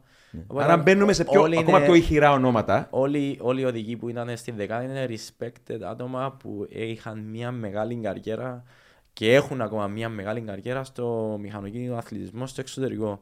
Επειδή πρέπει να γνωρίζει και ο κόσμος ότι οι κατηγορίες που έτρεχα μέχρι τώρα ήταν κατηγορίες που όταν δεις τα ονόματα που είναι δίπλα μου είναι ονόματα που είναι ε, top level γενικά. Επειδή στην Κύπρο γενικά ε, δεν γνωρίζει και πάρα πολύ ο κόσμος πώς λειτουργεί το μηχανοκίνητο. Γενικά, επειδή δεν έχουμε μέντες πολυοδημίε εδώ, να έχουμε μία πίστα που να μπορεί να πάει ο κόσμος να δει κάποιους αγώνες και να πει Α, έτσι γίνεται αυτό. Α, έτσι γίνονται αγώνες. Είναι τόσο ανταγωνιστικό. Έτσι είναι το πρωτάθλημα. Δεν υπάρχει κατάλληλη παιδεία στο μηχανοκίνητο αθλητισμό. Και ό,τι, του, ό,τι, α, ό,τι τους πεις θα το πιστέψουν ή ό,τι ακούσουν θα το πιστέψουν για, ε, για διάφορα πρωταθλήματα. Γι' αυτό λέμε και για αυτό το πρωτάθλημα ότι και σε όλα τα πρωταθλήματα ότι οι οδηγοί που έτρεχα ήταν ε, υψηλού επίπεδου. Και πραγματικά κερδίζεις στον ναό τη ταχύτητα, στο Ναι. πάρκο της Μόντζα, την Ναι. πρώτη σου νίκη στο GP3 το 2012. Ναι. Ακούγεται ο ελληνικός εθνικός ύμνος και σηκώνεται η τρίχα μα. Υπήρχαν κάποιοι fans εκεί. Υπήρχαν, θυμούμαι, ναι, ναι, ναι. ε, που Εγώ έβγαλαν δυστυχώς κάποια δεν ήμουν, βίντεο. ήμουνα στην Κύπρο. Έβγαλαν κάποια βίντεο, έβγαλαν κυπριακή σημαία, τραγούδαν ε, το εθνικό ύμνο μαζί μου. Ε, γενικά ήταν, ήταν, Ευτυχή, ήταν εκείνη μεγάλες την- χαρακτηριστικές Εκείνη στιγμές. την ημέρα ήμουνα, έβλεπα την κούρσα από, τη- από το σπίτι μου στην τηλεόραση και ήταν ένας φίλος ιερέας στο σπίτι μου που ήρθε να κάνει αγιασμό και του λέω αυτός είναι. Του άρεσε, έβλεπε φόρμουλα και του λέω αυτός είναι ο, ο, ο δικός μας ο πρωταθλητής και σε ευλόγησε από την τηλεόραση. Ε, και πραγματικά. ήταν- Αξέχαστες στιγμές. ναι, ναι. Αξέχαστη εμπειρία, αξέχαστη στιγμή. Από το κύπελο που έχεις εκεί είναι ο αγώνας που ε, κέρδισα χαρακτηριστικά που μου μιλάμε τώρα. Μάχη Ε, με τον Ντάνιελ Απτ, τον Γερμανό. Μάχη με, με- μεγάλη μάχη με τον Ντανιελάπ, επειδή αν κέρδιζε αυτός στον αγώνα θα έπαιρνε το πρωτάθλημα. Και κατάφερα να κερδίσω εγώ και πήρε ο Μίτσο Εύαν στο πρωτάθλημα. Του στέρισες το πρωτάθλημα. Του στέρισα το πρωτάθλημα. Άρα πάλευε με νύχια και με ειδόνια για αυτή την, την νίκη. Όπω παλεύα και εγώ που ήταν η πρώτη μου νίκη στο, σε πανευρωπαϊκό παγκόσμιο επίπεδο ε, αυτού του τύπου αγώνων. Η θέληση και το χάρισμα να κερδίσει την πρώτη σου κούρσα GP3 στέρισαν από τον ε, ε, Ντάνιελ Appt Απτ να πάρει το πρωτάθλημα, Να πάρει το ναι. πρωτάθλημα, ναι.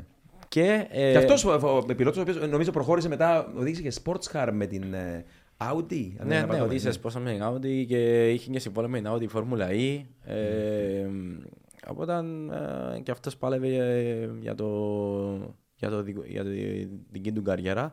Αλλά αυτή η νίκη μου έδωσε έτσι ένα boost ε, και είχα και πάρα πολλά offers ε, για την επόμενη χρονιά, για το 2013.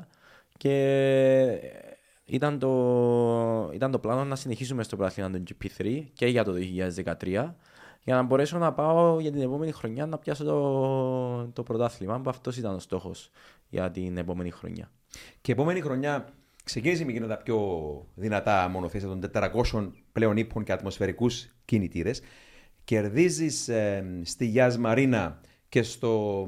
Και στη Βαρκελόνη. Και- και στην Περιγράφες εσύ τι... Περιγράφα εγώ, περιγράφα εγώ την νίκη, Ναι. στη- η πρώτη σου νίκη στην ε, η πρώτη νίκη το 2013 Ναι. στην Καταλωνία Ναι. και μετά η Γιάζ Μαρίνα και Είχα- συνέτριψε, να το πούμε, συνέτριψες τον σημερινό πιλότο της Ferrari, τον Κάρλος Σάινθ, στο σπίτι του. Ναι. Ε, Λέει πολλά από μόνο λέει του πολλά αυτό. νομίζω αυτό. Ε, ευτύχε. Λέει πολλά στο θέμα ότι θα μπορούσα και εγώ να ήμουν ε, τουλάχιστον στο επίπεδο που είναι και ο Κάρλος Σάινς τώρα και να ήμουν και εγώ μέχρι τη Φόρμουλα 1 με- βάσει με τα, με τα driving skills που έχω και με τα results που έκανα μέχρι τώρα και με το CV που έχω θα μπορούσα και εγώ να ήμουν εκεί. Τώρα ε, από ό,τι ξέρουμε μέσα στη Φόρμουλα υπάρχουν πολλά politics, ε, συγκυρίες, πρέπει και η ίδια η χώρα να αναγνωρίζει το ταλέντο του οδηγού όταν κάποιος οδηγός είναι, είναι ξεχωριστός και κάνει αυτά τα αποτελέσματα που αναγνώρισε ο- για παράδειγμα χάρη, παραδείγματος χάρη το Μεξικό, Σέρχιο Πέρε, είχε αναγνωριστεί από τη χώρα και ε, τον πίεσαν για να μπει μέχρι τη Φόρμουλα 1. Και πολλοί άλλοι οδηγοί ε, είχαν αυτό το θέμα που δυστυχώς εγώ δεν το είχα. Δεν, υπήρχα, δεν υπήρχε ποτέ η στήριξη από τη χώρα παρόλο που πολλές φορές προσπάθησα κάθε σεζόν και κάθε χρονιά να είμαι κοντά ε, στον Κυπριακό Οργανισμό Αθλητισμού και σε πολλούς άλλους θεσμούς να προσπαθώ να, να, να υπάρξει μια στήριξη ότι με αναγνωρίζουν. Το, το κράτος με αναγνωρίζει. Σου έστειλα και εκείνη Ε, την επιστολή που δημοσίευσα εγώ που έλεγε ότι το άθλημα της φόρμουλας δεν είναι Ολυμπιακό. Ακριβώς. Καλά, και λέω εγώ. Και κάντε ήταν, μια μετά, εξαίρεση. και ήταν μετά που ήρθανε και μιλήσανε σε αυτό το press conference που ήσουν και εσύ. Που, Το press conference το διοργανώσαμε εμείς. ναι, Ναι, ναι, ναι, που, που έλεγαν και ήδη ότι θα αναγνωρίσουμε τον ευτύχιο Έλληνα και θα τον βάλουμε σε μια ξεχωριστή κλίμακα όπως είναι και άλλοι αθλητές. Μπροστά Και- στις κάμερες. Μπροστά στις κάμερες, αλλά όταν ε, Έκλεισαν οι ε, κάμερες. έκλεισαν οι κάμερες, όταν προσπάθησα να επικοινωνήσω μαζί τους, πήρα αυτήν την επιστολή που σου την έστειλα και εσέναν και την έχεις δημοσιεύσει. Ε, Δυστυχώς δεν υπήρχε ποτέ η στήριξη και αν ακούω τώρα ότι ε, υπάρχουν αθλητές τώρα που με κάποια έννοια τους αναγνωρίζουν ε, από τον μηχανοκίνητο αθλητισμό και εμένα δεν με αναγνωρίζαν και τους στηρίζουν, σίγουρα δημιουργεί ε, μία μπίκρα προς εμένα που εκείνον τον καιρό που ήμουνα εγώ σε σοβαρά πρωταθλήματα, σε πρωταθλήματα που είναι σοβαρά με σοβαρούς ανταγωνιστές, όχι σε μέτρια πρωταθλήματα με μέτριους ανταγωνιστές. Είστε έτοιμοι. Μπορείτε να πάτε όπου θέλετε, όποτε θέλετε, ό,τι καιρό κι αν κάνει. Γιατί τα ελαστικά Michelin προσφέρουν επιδόσεις που φτιάχτηκαν να διαρκούν. Ανακαλύψτε τα ιδανικά ελαστικά για εσάς σε εξουσιοδοτημένους μεταπολιτές σε όλη την Κύπρο. Για περισσότερες πληροφορίες καλέστε στο 7777 1900. Με τη σφραγίδα ποιότητας τη CTC Automotive. Ε, και να αναγνωρίζεις τον άλλο και εγώ που έτρεχα GP3, World Series ή σε άλλα πρωταθλήματα με τέτοιους σοβαρούς οδηγούς να προσπαθώ να μου δώσεις μια βοήθεια. Έστω και κάτι, αναγνώριση, όχι βοήθεια. Ναι, αυτό που και λέω να μην με πάντοτε είναι, αναγνωρίζεις. είναι, είναι το να βάζεις ένα από τους συμπατριώτες μας με οτιδήποτε άθλημα να ασχολείται. Γιατί Τα αθλήματα είναι αυτά που βάζουν με την καλή έννοια ένα, ένα, μια, ένα κράτος πάνω στο χάρτη. Ναι. Έστω να, τον, να μην τον κρύψουν και να τον βάλουν πάνω στον χάρτη, να φανεί το όνομα. Και μετά, ποιος ξέρει, μπορεί κάποιος χορηγός, όταν, όταν, όταν δείχνεις κάποιον ε, χαρισματικό ε, συμπατριώτη μας. Θα μπορούσαν πολλοί τρόποι, θα, θα υπήρχαν πάρα πολλοί τρόποι να ενεργήσει το κράτος με τον Α ή Β γ τρόπο με εκείνον τον καιρό που, είδα, που ήμουν στο προσκήνιο για να μπορέσει να γίνει κάτι και, να, και ίσως θα μπορούσα να ήμουν και Φόρμουλα 1 επειδή οι πλήστοι οδηγοί της Φόρμουλα 1 είναι οι managers, το κράτος, οι πολιτικοί, οι sponsors που τους, που τους βάζουν μέσα στη Φόρμουλα 1 σίγουρα παίζουν ρόλο και τα results ε, τι, τι έκαναν αλλά όταν έχεις results που είσαι συνέχεια στην πρώτη πεντάδα και είσαι ο πιο σταθερός οδηγός του πρωταθλήματος όπως ήμουν το 2013 ήμουν στην πρώτη πεντάδα συνέχεια, ήμουν ο πιο σταθερός. έχασα το πρωτάθλημα για δύο αγώνες που ε, το έναν ήμουν πρώτος και άλλο ήμουν δεύτερος και με βγάλανε έξω και πήρε ο Κίβια το πρωτάθλημα και κατέληξε Στη- αυτό στη Φόρμουλα 1. Στη Μόντσα το και στο 13. Σπα Ναι. ήταν αυτά τα Ναι. χτυπήματα που είχες. Ναι, και κατέληξε ε, ο, ο Κίβιατ να υπογράφει συμβόλαιο με τη Red Bull και να πηγαίνει στη Φόρμουλα 1. Είχε συμβόλαιο anyway με τη Red Bull. Ούτως, αλλά- ούτως ή άλλως οδη- ο- οδηγούσε για την ομάδα του Christian Horner, την ε, Arden. Ναι, ναι, Σωστά. ναι, ναι, ναι. Άρα ήταν, ήταν και με ανώτερο επίπεδο ομάδα και με διασυνδέσεις. Ακριβώς, ακριβώς. Αλλά κλείνοντας για αυτό το θέμα, ε, νιώθω ότι ποτέ ε, δεν υπήρχε η στήριξη παρόλο που εγώ ε, χτυπούσα τις πόρτες. Η διαφορά είναι ότι ο Κβιάτ είχε πίσω του την ρωσική κυβέρνηση. Ενώ το, τη Ναι. στήριξη του κράτους του. Ναι, σίγουρα. Ε, δικαιωματικά ο, ο ευτυχίος έχει το παράπονο του, αλλά δικαιωματικά το έχουμε και εμείς ότι στέρισαν από εμάς τα επιτεύγματα του και τις χαρές που μπορούσαμε Μα να εδώ πάρουμε. λέω, με τις παιδιά, να σας πω κάτι επιτυχίες. προσωπικά. Εγώ δεν νιώθω ότι στερήθηκε η Κύπρος μόνο. Στερήθηκε η Φόρμουλα 1. Βέβαια. Έχασε την ευκαιρία να έχει έναν. Και το λέω εδώ μπροστά του το ευτυχίο. Για μένα, όταν σε κοιτάζω πραγματικά κάθε φορά που σε βλέπω, Ναι. όποτε συναντιόμαστε, Ναι. ε, είναι, είναι ότι εάν μπορώ να κατατάξω τους 20 πιλότους της Φόρμουλα 1 ότι η πρώτη 10 είναι άριστη και οι υπόλοιποι 10 τέλος πάντων είναι α- από κάποιο επίπεδο και κάτω τέλος πάντων, εγώ τον ευτύχιο με το χέρι στην καρδιά τον βάζω στους πρώτους 10 τέτοιο χάρισμα επίπεδο ε, Φόρμουλα 1. Εντάξει, να μην πούμε μεγάλες κουβέντες, αν θέλει κάποιος να μην πούμε για Σούμαχερ, για σένα, αλλά οπωσδήποτε για, μιλούμε για Αλόνσο. Αν τέτοιο μπορεί να επίπεδο. νικήσει τον Ε, Κάρλος Σάινθ σε μικρές Ναι. κατηγορίες, γιατί να μην μπορούσε να τον νικήσει και σε μεγάλες. Ο Κάρλος Σάινθ είναι Ναι, ε, πιλότος της Ferrari. Εκείνο, Σήμερα. εκείνον τον καιρό, ε, Autosport ε, Magazine, το πιο well-known ε, Εβδομαδία. περιοδικό. Βίβλος, Βίβλος. βίβλος. Βίβλος του μηχανοκίνητου αθλητισμού παγκοσμίως. Να, με- να με έχει το 2013 στους top 50 ανερχόμενους οδηγούς ε, για να μπορέσουν Ναι. να πάνε στη Φόρμουλα 1 και να είμαι το νούμερο 14 νομίζω. Από, από όλους τους Ανά το οδηγούς. παγκόσμιο. Ανά το παγκόσμιο. Τώρα, Δηλαδή, Μιλώντας όμως έτσι, θέλω να βάλουμε τα πράγματα κάτω από το φακό όσον αφορά και τους ανταγωνιστές. Μίλησες προηγουμένως για τον Κάρλος Σάινθ που είχε ως αντίπαλος στο GP3 και να πω την αμαρτία μου όταν περιέγραφα. που είναι τους- φίλος μου μέχρι τώρα και Ναι, μιλάμε. θα, θα σε ρωτήσω για το Ναι, χαρακτήρα του, αλλά ναι. προ, πρωτού πάμε εκεί. Πρωτού πάμε εκεί. Όταν περιέγραφα τους αγώνες GP3 που αγωνιζόσουν το 2013, Ναι. είχα την αίσθηση ότι, λέω να πω εδώ την αμαρτία μου για τον Κάρλος Σάινθ, ότι δεν είχε καθόλου racecraft. Τον ονόμασα μέχρι και δημόσιο κίνδυνο σε κάποια φάση. Ναι.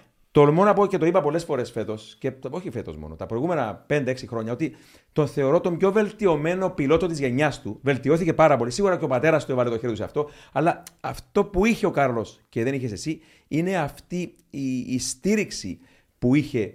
Ε, Μέσω την- ονόματος. μ, λόγω του ονόματος. Αλλά να πούμε εδώ ότι το λέω και πάλι με το χέρι στην καρδιά, ότι όταν ξεκίνησε ο Κάρλος Σάιντ να σε ανταγωνίζεται σε ένα, α, στο, στο GP3, δεν, είχε, δεν ήταν στο επίπεδο που βρισκόσουν εσύ. Ούτε ως χάρισμα, ούτε ως racecraft. Και να πούμε εδώ κάποιες λεπτομέρειες για τον ευτύχη όταν περιγράφα τις κούρσες του. Θαύμαζα τον τρόπο με τον οποίο το racecraft, παιδιά. Δηλαδή, το, όταν κάνεις μάχη τροχό με τροχό, όταν ψυχολογάς τον αντίπαλο, τον ακολουθάς από πίσω, ο χειρισμός των λαστίχων του ευτυχίου. Ήταν πραγματικά το μυαλό του ήταν πολύ μπροστά. Απλά οδηγούσε για την ε, Μαρούσια Μάνο, που δεν ήταν η ομάδα επίπεδου. Και, και αυτό είναι κάτι το οποίο είχε ο ευτύχο από τότε, κάτι που δεν είχε ο Κάρλος Σάιντ. Ναι, εντάξει. Ε, ε, σίγουρα βλέποντας τώρα, ακόμα και τώρα, όταν κάθομαι να βλέπω Φόρμουλα 1, κάποτε έχω λίγα. Σε πιάνει. Έχω λίγα mixed feelings, να σου πω την αλήθεια. Είναι λογικό. Αλλά εντάξει. εμ, Βλέπεις το- κάποια ονόματα που τα Ναι. κέρδισες ευτυχία. Γι' Ναι, αυτό. ναι, ναι, ναι. Ε, εγώ βλέπω και πράγματα ε, και μες στρατηγική, επειδή ήμουν μέσα σε ομάδα Φόρμουλα 1 και ξέρω πώς ε, λειτουργούν. Ε, βλέπω και θέματα και εξέλιξης και οδηγικά όταν, όταν βλέπουμε τα onboard videos. Μπορώ, μπορώ εγώ να καταλάβω ότι κάποιος οδηγός έκαμε ένα μικρό λαθάκι στην 3, στη στροφή νούμερο 3, στην 4, την 5, που πράγματα που άλλοι Δεν θα τα δουν. δεν- δεν θα τα δουν. Σίγουρα. Ε, αλλά πάμε πίσω στο θέμα Κάρλος Σάινς και άλλοι οδηγοί που έτρεχα που ήταν στη Φόρμουλα 1 αυτοί είχαν την κατάλληλη στήριξη πίσω τους. Είχαν τα κατάλληλα άτομα, τους κατάλληλους σπόσορες επειδή όταν είσαι γιος του Κάρλος Σάινς που ήταν θρύλος των οδηγών αγώνων ράλι σίγουρα θα έχεις και τους κατάλληλες σπόσορες που είχε ο πατέρας σου τον καιρό θα συνεχίζεις να τους έχεις εσύ. Θα, θα, θα είναι μαζί σου εσένα όπως η Τσέψα ας πούμε ε, Ναι, ναι, ναι, πέτρελο- η Ισπανική, ναι, ναι, ναι. η, ε, η Ισπανική, η Εστρέλα καλά κα- η Ναι. Εστρέλα με, τε- με, Που την πήρε τότε στην με την Τόρο πήρε. Τόρο Ρώσο, έτσι. ναι, ναι, ναι, και συνεχίζει. Η Εστέλα είναι σήμερα στη Ferrari. Ναι, Ναι, Ε, Λόγω- sorry, λόγω του συγγνώμη. Σάινς. Ευτυχία. Ναι, βέβαια, Λόγω του βέβαια. Σάινς. ναι. Ε, διατηρεί- διατηρείς ακόμα επαφές με τον Κάρλος Σάινς. Τι χαρακτήρας είναι; Κοίταξε, οι επαφές που διατηρούμε είναι μέσω ε, social, Social media, media. ναι, Ε, κάνει follow στο Instagram, με τον κάνω follow και εγώ. ε, και μιλάμε κάποτε ε, σε γενικές γραμμές. Του λέω δεν, δεν έχει για αυτός πολύ χρόνο να μου απαντά σε κάποιες. Ε, λογικό, βέβαια. λογικό. Ε, του λέω συγχαρητήρια για τον αγώνα, συγχαρητήρια για τον άλλο, ευχαριστώ, τι κάνεις, όλα καλά, ναι, ναι, δύσκολα, ναι, δεν έχω ώρα, αυτά τα γενικά. Δεν, δεν τον ρώτησα ποτέ γιατί αυτόν τον αγώνα έκανες έτσι. Ναι, και- εντάξει. αλλά ε, όταν έτρεχα το 2019 και το 2021 στο πρωτάθλημα του Super Cup, χαρακτηριστικά στο Super Cup το 2021, ε, τον, είχε πολλές φορές που περπατούσε να μπει μέσα στο F1 paddock ο Κάρλος Σάινς και όπως περπατούσε έρχομαι εγώ από την αντίθετη μεριά του δρόμου και τον ακολουθούσαν οι κάμερες από πίσω, οι φωτογράφοι κτλ. Και, και με είδε εμένα και την ώρα που πήγε να πάει δεξιά να μπει προς το paddock των δικών του ε, ήρθε πίσω να, με, να μου πει γεια, να μου μιλήσει Ναι, ξέρω, ναι, ναι. που αυτό σίγουρα ακόμα και ο ίδιος μου, Respect. μου έχει πολύ respect επειδή ε, γνωρίζει τι caliber οδηγός Ναι, ήμουν ναι, κι ναι. εγώ και τι γνώσεις έχω. Και, και τον τιμά ευτυχία και- με αυτό που έκανε. Βέβαια. Τον τιμά, τον ναι, τιμά. Και- τον κα- και Βέβαια. στη φάση που, έφτα, που έφτασε τώρα να κάνει αυτό το πράγμα πριν ένα χρόνο, όταν με βλέπει, είναι... Δεν δεν ψωνίστηκε. δεν ψωνίστηκε Ναι, ναι. για μένα. Όχι, ε, να τον πιστώσουμε εδώ. υπάρχουν άλλοι Φαίνεται οδηγοί τα- που- τα- ταπεινός άνθρωπος. Είναι, Ναι. φαίνεται του, ναι. Και ο πατέρας του. Πα- Θέλω να σε ρωτήσω για έναν άλλον ε, οδηγό, τον οποίο κέρδισες στο πρωτάθλημα, όταν κατετάγηκε τέταρτος στο GP3 το 2013, ε, ο οποίος διαπρέπει σήμερα σε αγώνες IndyCar στις Ηνωμένες Πολιτείες, Βρετανός, ο Jack Harvey. Τι- Ναι. Τι, τι πιλότος ήταν; Εγώ έκανα μαζί του μόνο, έκανα μαζί του μόνο μια σεζόν το 2013. Ε, πριν το 2012 και 2013 είχε στη Φόρμουλα 3 ε, την, ε, υπήρχαν δύο Φόρμουλα 3 εκείνον τον καιρό. Υπήρχε η Πανευρωπαϊκή Φόρμουλα 3 που ήταν ένα πρωτάθλημα διαφορετικό και υπήρχε το αναγνωρισμένο GP3 που ήταν ένα πρωτάθλημα full αναγνωρισμένο που ήταν μαζί, κάτω από τη Φόρμουλα 1. Ε, που ήρθε ε, στο GP3 ήταν με την ART την ομάδα, που ήταν η ομάδα που ήταν ε, με πολλά πρωταθλήματα. Δυνατή ομάδα. Δυνατή ομάδα. Είχε κάποια πολύ καλά results, έδειξε ότι θα μπορούσε να κερδίσει κάποιους αγώνες. Αλλά εντάξει, όταν ε, τελείωσε και το πρωτάθλημα και είδε ότι θα ήταν πάρα πολύ δύσκολο να ανταπεξέλθει στα δεδομένα για να μπει Φόρμουλα 1 ε, ενέργησε πάρα πολύ έξυπνα και κατευθύνθηκε προς την πορεία της Αμερικής. Ε, Πάντως τον, τον έβλεπα πέρσι με την ομάδα της Mayer Shank ναι. να οδηγεί για μια μικρή ομάδα ναι. τέλος πάντων και να, και να το βλέπω να χτυπάει την πόρτα της νίκης. Ε, ε, έχει ταχύτητα. Έχει ταχύτητα. Ναι, ναι, ναι, ναι. αρκετά τα, ταλαντούχο. Και αυτόν τον, τον κέρδισες. Με... Κέρδισε, κέρδισε πάρα πολλούς αγώνες. Το Go Kart, τα Formula 3 και GP3 θα μπορεί να κερδίσει. Δεν νομίζω, νομίζω ήρθε πολλές φορές δεύτερος ή τρίτος, αλλά δεν κέρδισε αγώνα ναι. στο GP3.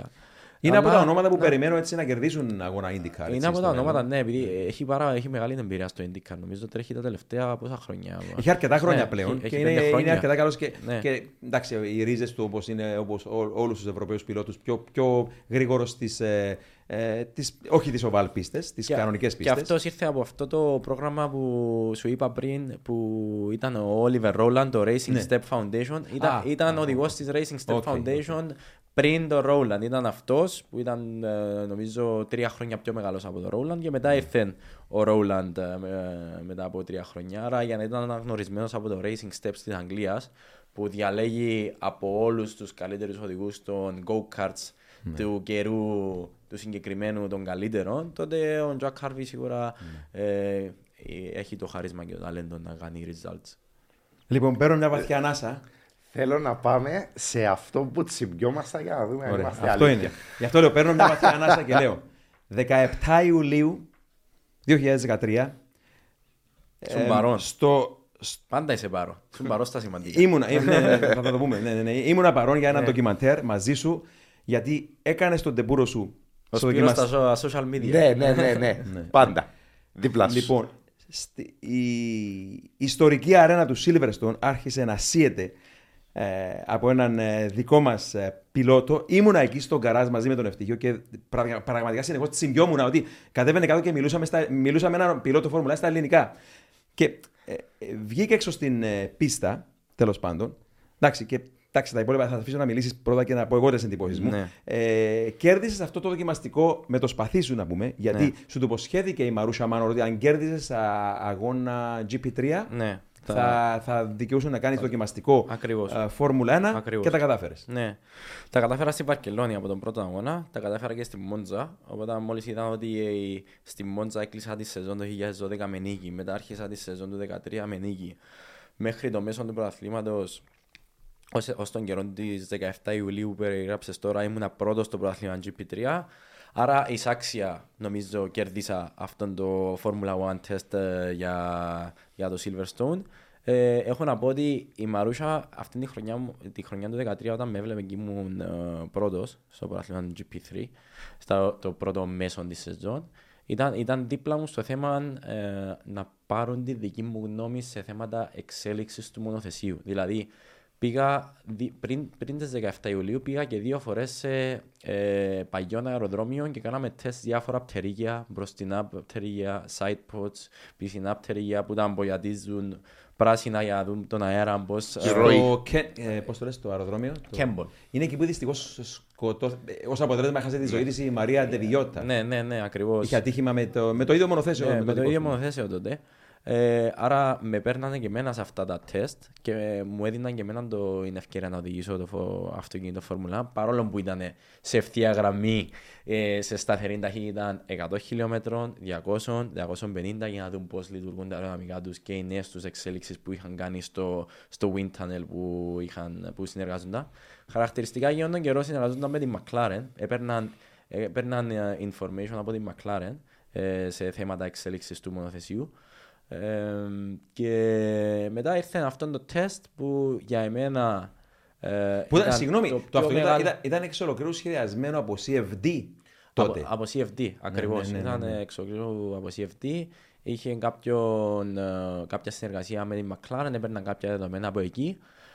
Ε, και 17 Ιουλίου ε, ήταν μια από τις μεγαλύτερες ε, και πιο σημαντικές μέρες της ζωής μου μπορώ να πω. Επειδή το όνειρο ε, έναν part του ονείρου έγινε πραγματι... το όνειρο να ήταν πραγματικότητα ήταν να έτρεχα αγώνα Φόρμουλα 1 αλλά έγινε άλλο όνειρο. Ε, μπήκα σε αυτή τη Φόρμουλα 1 και έκανα ένα τεστ και, και απέδειξα τι μπορώ να κάνω σε αυτόν τον αυτοκίνητο παρόλο που ήταν μια ομάδα που πάλευε για πρώτη-τελευταία και τελευταία θέση η Μαρούσα. Ε, ήταν ε, ένα τεστ που έκανα το ίδιο χρόνο με τον Jules Bianchi, στο ίδιο δέκατο. Που ο Jules Bianchi ήταν, Ο ένας ομόσταυρος οδηγός- σου. ήταν ο νούμερο ένα οδηγός της ομάδας. Ήμουνα 9 δέκατα πιο γρήγορος από τον Max Chilton, που ήταν ο δεύτερος οδηγός της ομάδας, με ένας Και- 29 γύρους που έκανα μόνος στο μονοθέσιο. Και 1,3 πιο γρήγορος από τον Ροτόλφο Κονζάλες, Που τον ήταν ο πιλότο τρίτος δοκιμαστικών οδηγός. της ομάδας. Ακριβώς. Ο οποίος δεν είχε το χρονόμετρο με το μέρος του, είχε όμως 20 εκατομμύρια περισσότερα από σένα. Αυτό είναι το θέμα, ότι ε, όταν είσαι, σε, όταν είσαι σε μια μικρή ομάδα, ε, ξέρω ότι ο Max Chilton ε, έφερνε στο τραπέζι 10 εκατομμύρια. Ξέρω ότι ο Jules Bianchi όμως ήταν sponsored από την All Road Management, από το, Jean Todt. του, Του Nicolas Nicolas Todt, Todt. του Nicolas Todt που μιλήσαμε πριν λίγο. Ε, ε, πληρώνα, είχε πληρωμένη τη σεζόν του κανονικά ε, από το sponsorship που έφερνε μέσα το All Road Management. Συν και αυτός έπαιρνε κάποια λεφτά από την Μαρούσα. Άρα η σάξια ήταν εκεί. Και εγώ ε, πάντα σύγκρινα τον εαυτό μου μαζί του και εί- ήμασταν στο ίδιο δέκατο μόνο και μόνο που ήμουν κοντά του. Μόνο και μόνο που αυτός έτρεχε το 2012 κάποιους αγώνες με αυτό για Φόρμουλα 1 και το 2013 είχε full season με την Μαρούσα, full αγώνες και ήμουνα ε, αρκετά ανταγωνιστικός όπως αυτός. Για μένα ε, ήταν κάτι που έκανα complete. Ήταν ένα task που ήταν complete για μένα. Ε, έδειξα ότι μπορούσα να δείξω. Ε, πήρα αυτή την εμπειρία τη μεγάλη με τα G-Forces, το πώς είναι να οδηγάς αυτή η Φόρμουλα 1, πώς είναι να επιβραδύνει τόσο γρήγορα, πώς είναι να μεταφέρεις, να μπαίνεις στο Beckett's Complex με 305 χιλιόμετρα και να, να παλεύεις με το σβέρκος σου να μείνεις στη δεξιά Οι cops. μεριά. Ε, οι cops που, είναι, που είναι, ήταν σχεδόν flat. Ε, στο τέλος της ημέρας κατάφερα ένα γύρο με καινούργια λάστιχα να το κάνω σχεδόν flat, ε, the cops. Αλλά... Να μιλήσω και εγώ που ήμουν απ' έξω και σε έβλεπα. Ναι. Ότι στάθηκα πάνω στην COPS. Πραγματικά ε, Συγκλονιστική εμπειρία στροφή, που σαλεύει coach. το μυαλό. Και ξέρεις, επειδή το- τον Πρέπει να το δεις σύγκρινα, από κοντά. τον Επειδή, σύγκρινα ε, με άλλους πιλότους στον ευτύχιο. Μπαίνει στο πιλωτήριο, παιδιά, και το βλέπω να ζεσταίνει τα ελαστικά του, πρωτού κάνει τον πρώτο υπτάμενο γύρο, και να περνά από το σύμπλεγμα. Σταθήκαμε πα- πρώτα πάνω στο σύμπλεγμα Μάκοτς Μπέκετς Chapel. Ναι. Και το βλέπω να περνά από εκεί και να ακούω τον κινητήρα να είναι εκεί που έπρεπε να είναι flat. Ήταν flat ο ευτυχίο. Και μετά έρχομαι και λέω ότι ο Ροτόλφο Γκονζάλες, που πήρε τη θέση μετά του ευτυχίου, και τον έβλεπα με γυμνό μάτι και εκείνον πλέον να, τον έβλεπες να φρενάρει μια εδώ, μια πιο κάτω, μια να του φεύγει η ουρά, μια να του φεύγουν μούτρα. Ήταν, ήταν ασταθής. Ο ευτυχίο ήταν από τον πρώτο επτάμενο γύρο και το consistency που είχε ήταν τρομερό. Αλλά να πω κάτι εδώ σημαντικό πρωτού πάμε εκεί, που μπορεί και ο ίδιος ο ευτύχιο να έχει ξεχάσει αυτή τη στιγμή. Μην ξεχνάς ότι εκείνο το δοκιμαστικό αρχικά ονομάστηκε Young Drivers Test και τελευταία στιγμή το έκαναν κανονικό δοκιμαστικό. Και ενώ σου υποσχέθηκαν μία Λόγω ημέρα των δοκιμαστικό. ελαστικών, ναι. Ναι, ακριβώς. Λόγω των ελαστικών. Σου υποσχέθηκαν μία ημέρα τεστ, σου έδωσαν μόνο μισή ημέρα Μόνο τεστ. μισή, ναι. Και αναγκάστηκες τελικά, επειδή υπάρχει ο κανονισμός λόγω του tire allocation, πήραν τα κανονικά λάστιχα Silverstone, ο Jules Bianchi και ο Max Chilton και ο Rodolfo González και έδωσαν εντός εισαγωγικών τα σκάρτα πιο σκληρά λάστιχα στον Ευτύχιο. Ναι. Και αυτό είναι που σταμάτησε το μυαλό μου και λέω ότι με ελαστικά πολύ πιο σκληρά, με μόλις, θυμάμαι και τους γύρους, 29 γύρους ο Ευτύχιος, 92 γύρους ο Βενεζουελάνος ο Rodolfo González και σταμάτησε το χρονόμετρο 1,3 πίσω. 1,3 πιο γρήγορα ο Ευτύχιος.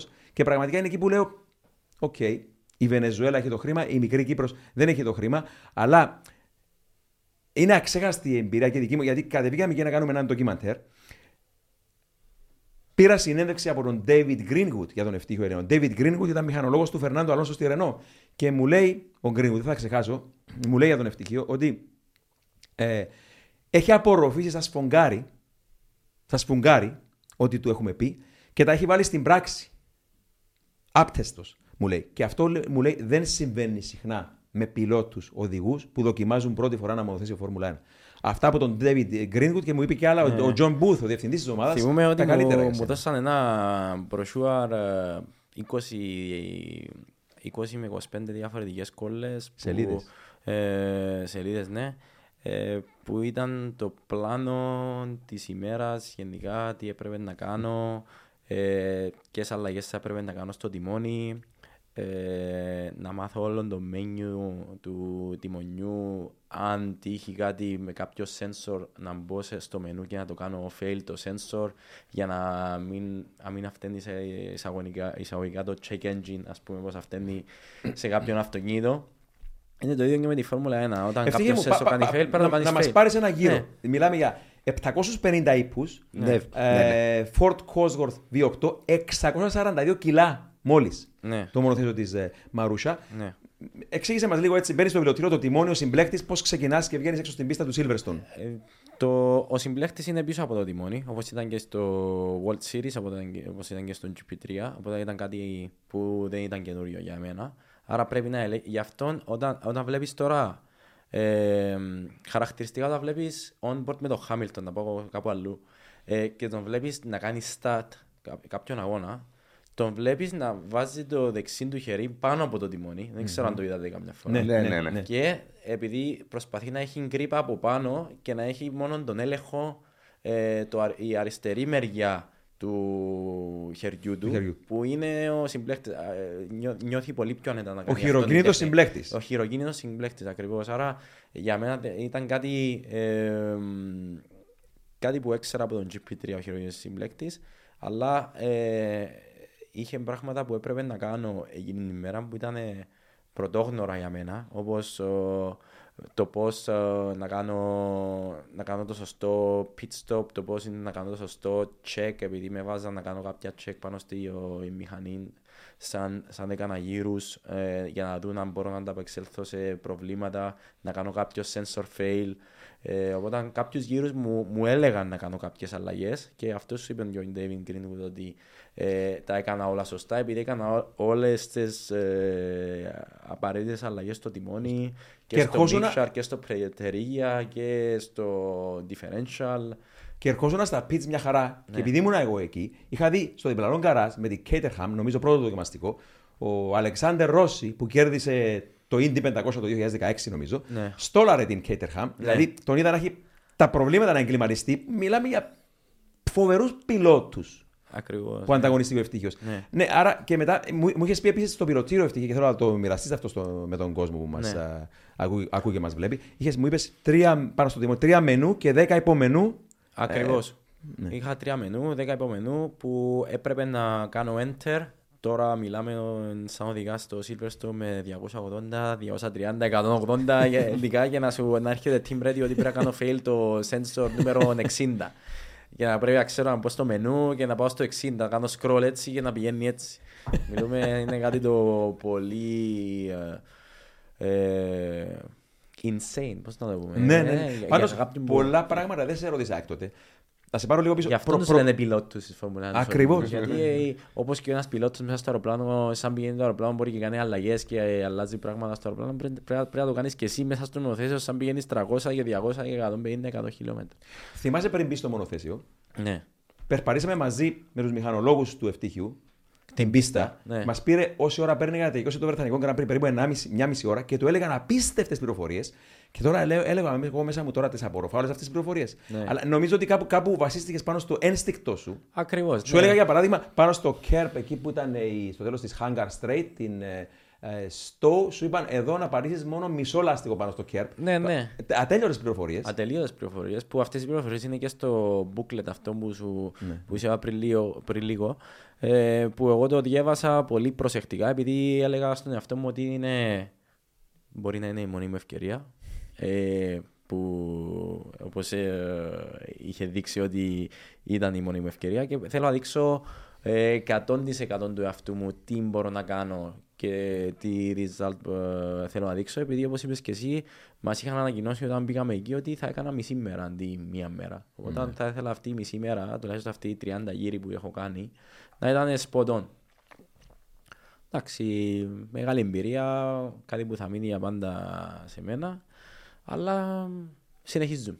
Σε κάποια φάση, επειδή ήμουν δημοσιογράφος εγώ, δεν μου επέτρεπαν να έχω headphones για να ακούω τον ασύρματη επικοινωνία του ευτυχίου. Ναι. Αλλά σε κάποια φάση μου τα έδωσαν τα, ο Αρτέμις και ο Γιώργος παράνομα. Ναι. Και σε κάποια φάση ακούω που του λένε Ανέβα στο αριστερό μπροστινό ελαστικό, δύο βαθμούς Κελσίου πάνω. Ναι.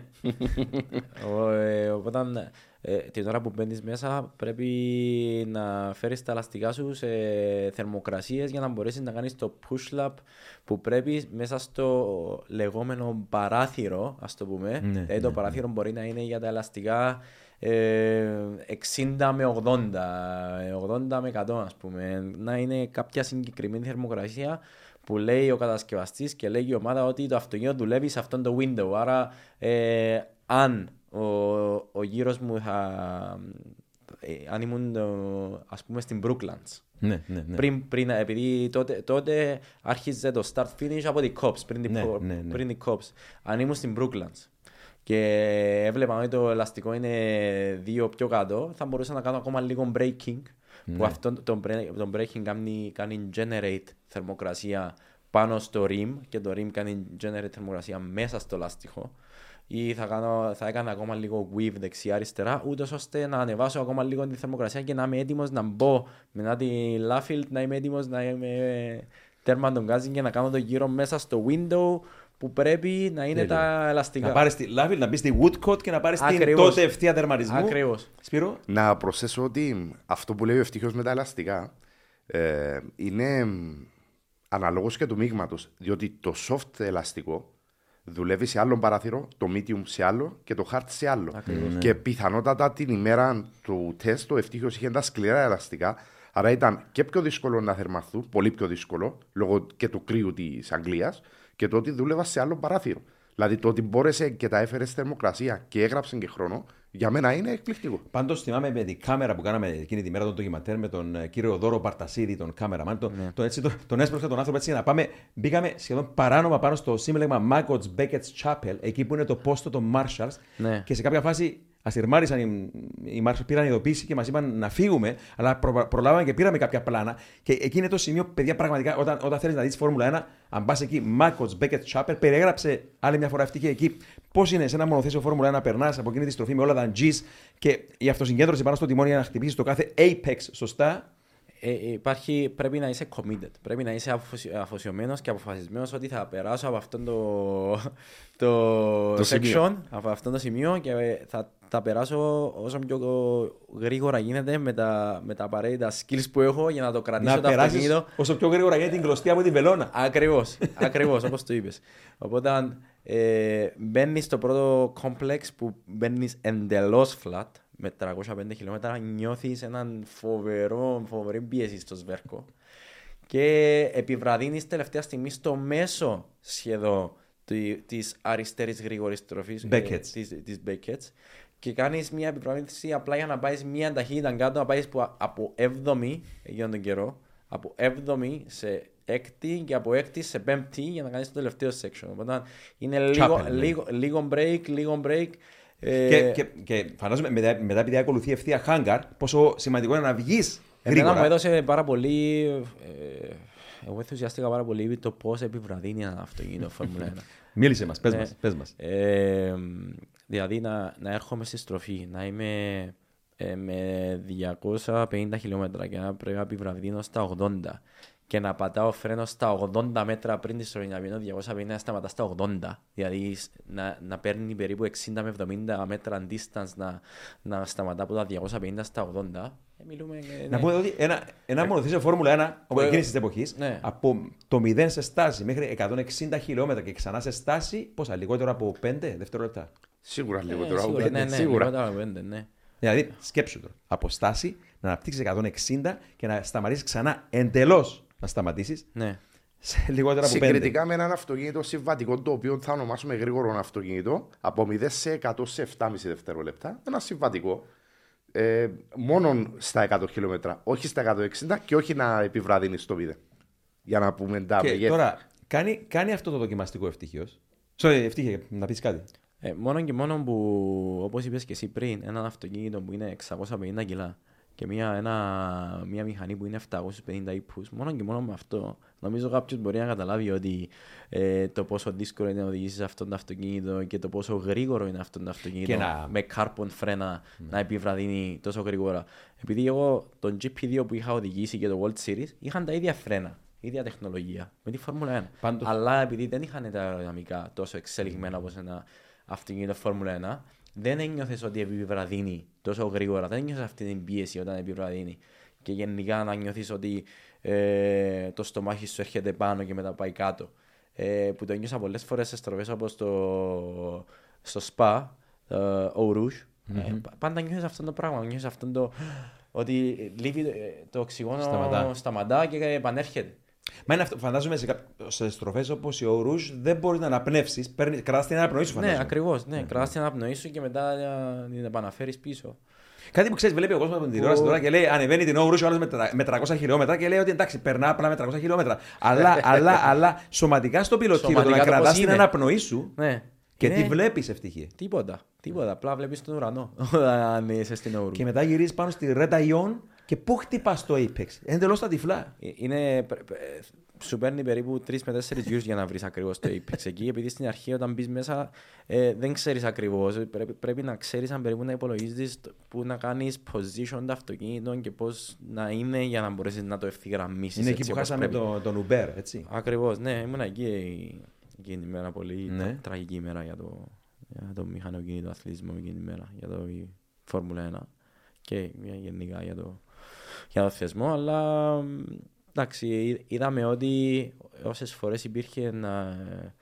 Υπήρχε fatal accident. Ε, είδαμε την FIA να ενεργεί σωστά, να κάνουν αλλαγές όπως και με τον Σένα, όπως και με τον Bianchi, όπως και με τον Χουμπέρ. Έχουν αλλάξει εκεί τη διαμόρφωση.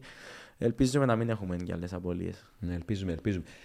Πάντως, έτσι για να βάλω σ- για τη Φόρμουλα 1 ένα επίλογο, να πω ότι φύγατε όλοι από την πίστα και έμεινα εγώ μόνος μου εκεί, ο μόνος Κύπριος και την επόμενη μέρα. Και είδα πράγματα πολλά. Πραγματικά, το, εκείνο που είδα για παράδειγμα είναι ότι. Ναι. Φύγαμε να πάρα- πάμε στην Ουγγαρία. Είχατε πάει στην Ουγγαρία για να προετοιμαστείτε για τον αγώνα GP3. σωστά; Ακριβώς, ναι.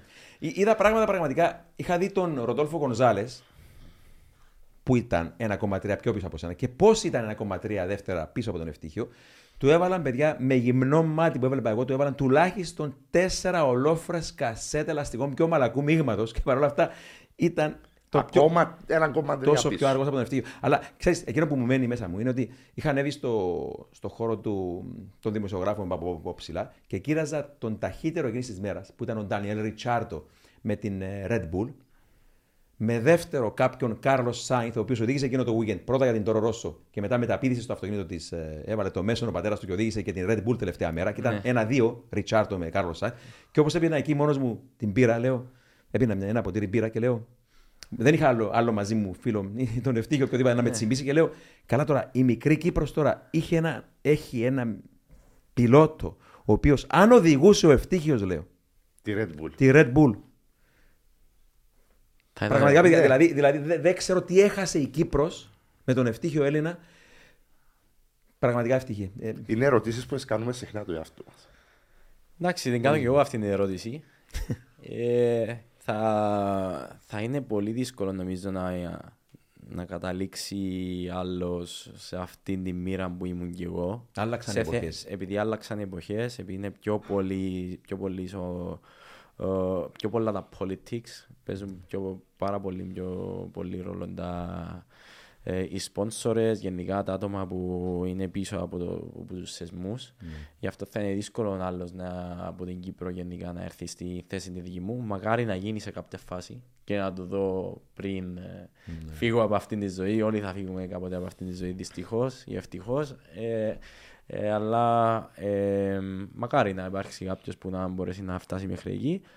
Ε, το θέμα είναι ότι ε, εντάξει, όπως είπες και εσύ, να βλέπεις τον Κάρλος Σάινς και ο Ρικιάρτο, Red Bull να είναι στο 1-2, ε, άτομα που εγώ δούλεψα και πολλές φορές, φορές μαζί τους, που πήγαινα στον αξιωματικό Στον αξιωματική οδήγηση. αξιωματική οδήγηση στις Red Bull, ε, όπου είχα invitation εκεί πολύ συχνά για να πηγαίνω να τους δίνω δεδομένα για τους συγκεκριμένους οδηγούς ε, που και αυτοί μου έδιναν ελπίδες ότι θα μπορεί να γίνει κάτι με το Red Bull Junior Team. Που μπορεί να σε υπογράψουμε όταν να, να σε πάρουμε από τη Μαρούσα, να, να έχουμε κάποιο, Πάντως- κάποια συμφωνία μαζί. Δεν ξέρω αν είδες το επεισόδιο που είχαμε εδώ τον Χρήστο Χαραλάμπους, Ναι, καλεσμένο είδα. τον ε, Life in Coordinator της Red Bull Racing, ναι, τον ναι. συμπατριώτη μας στον Κύπρο.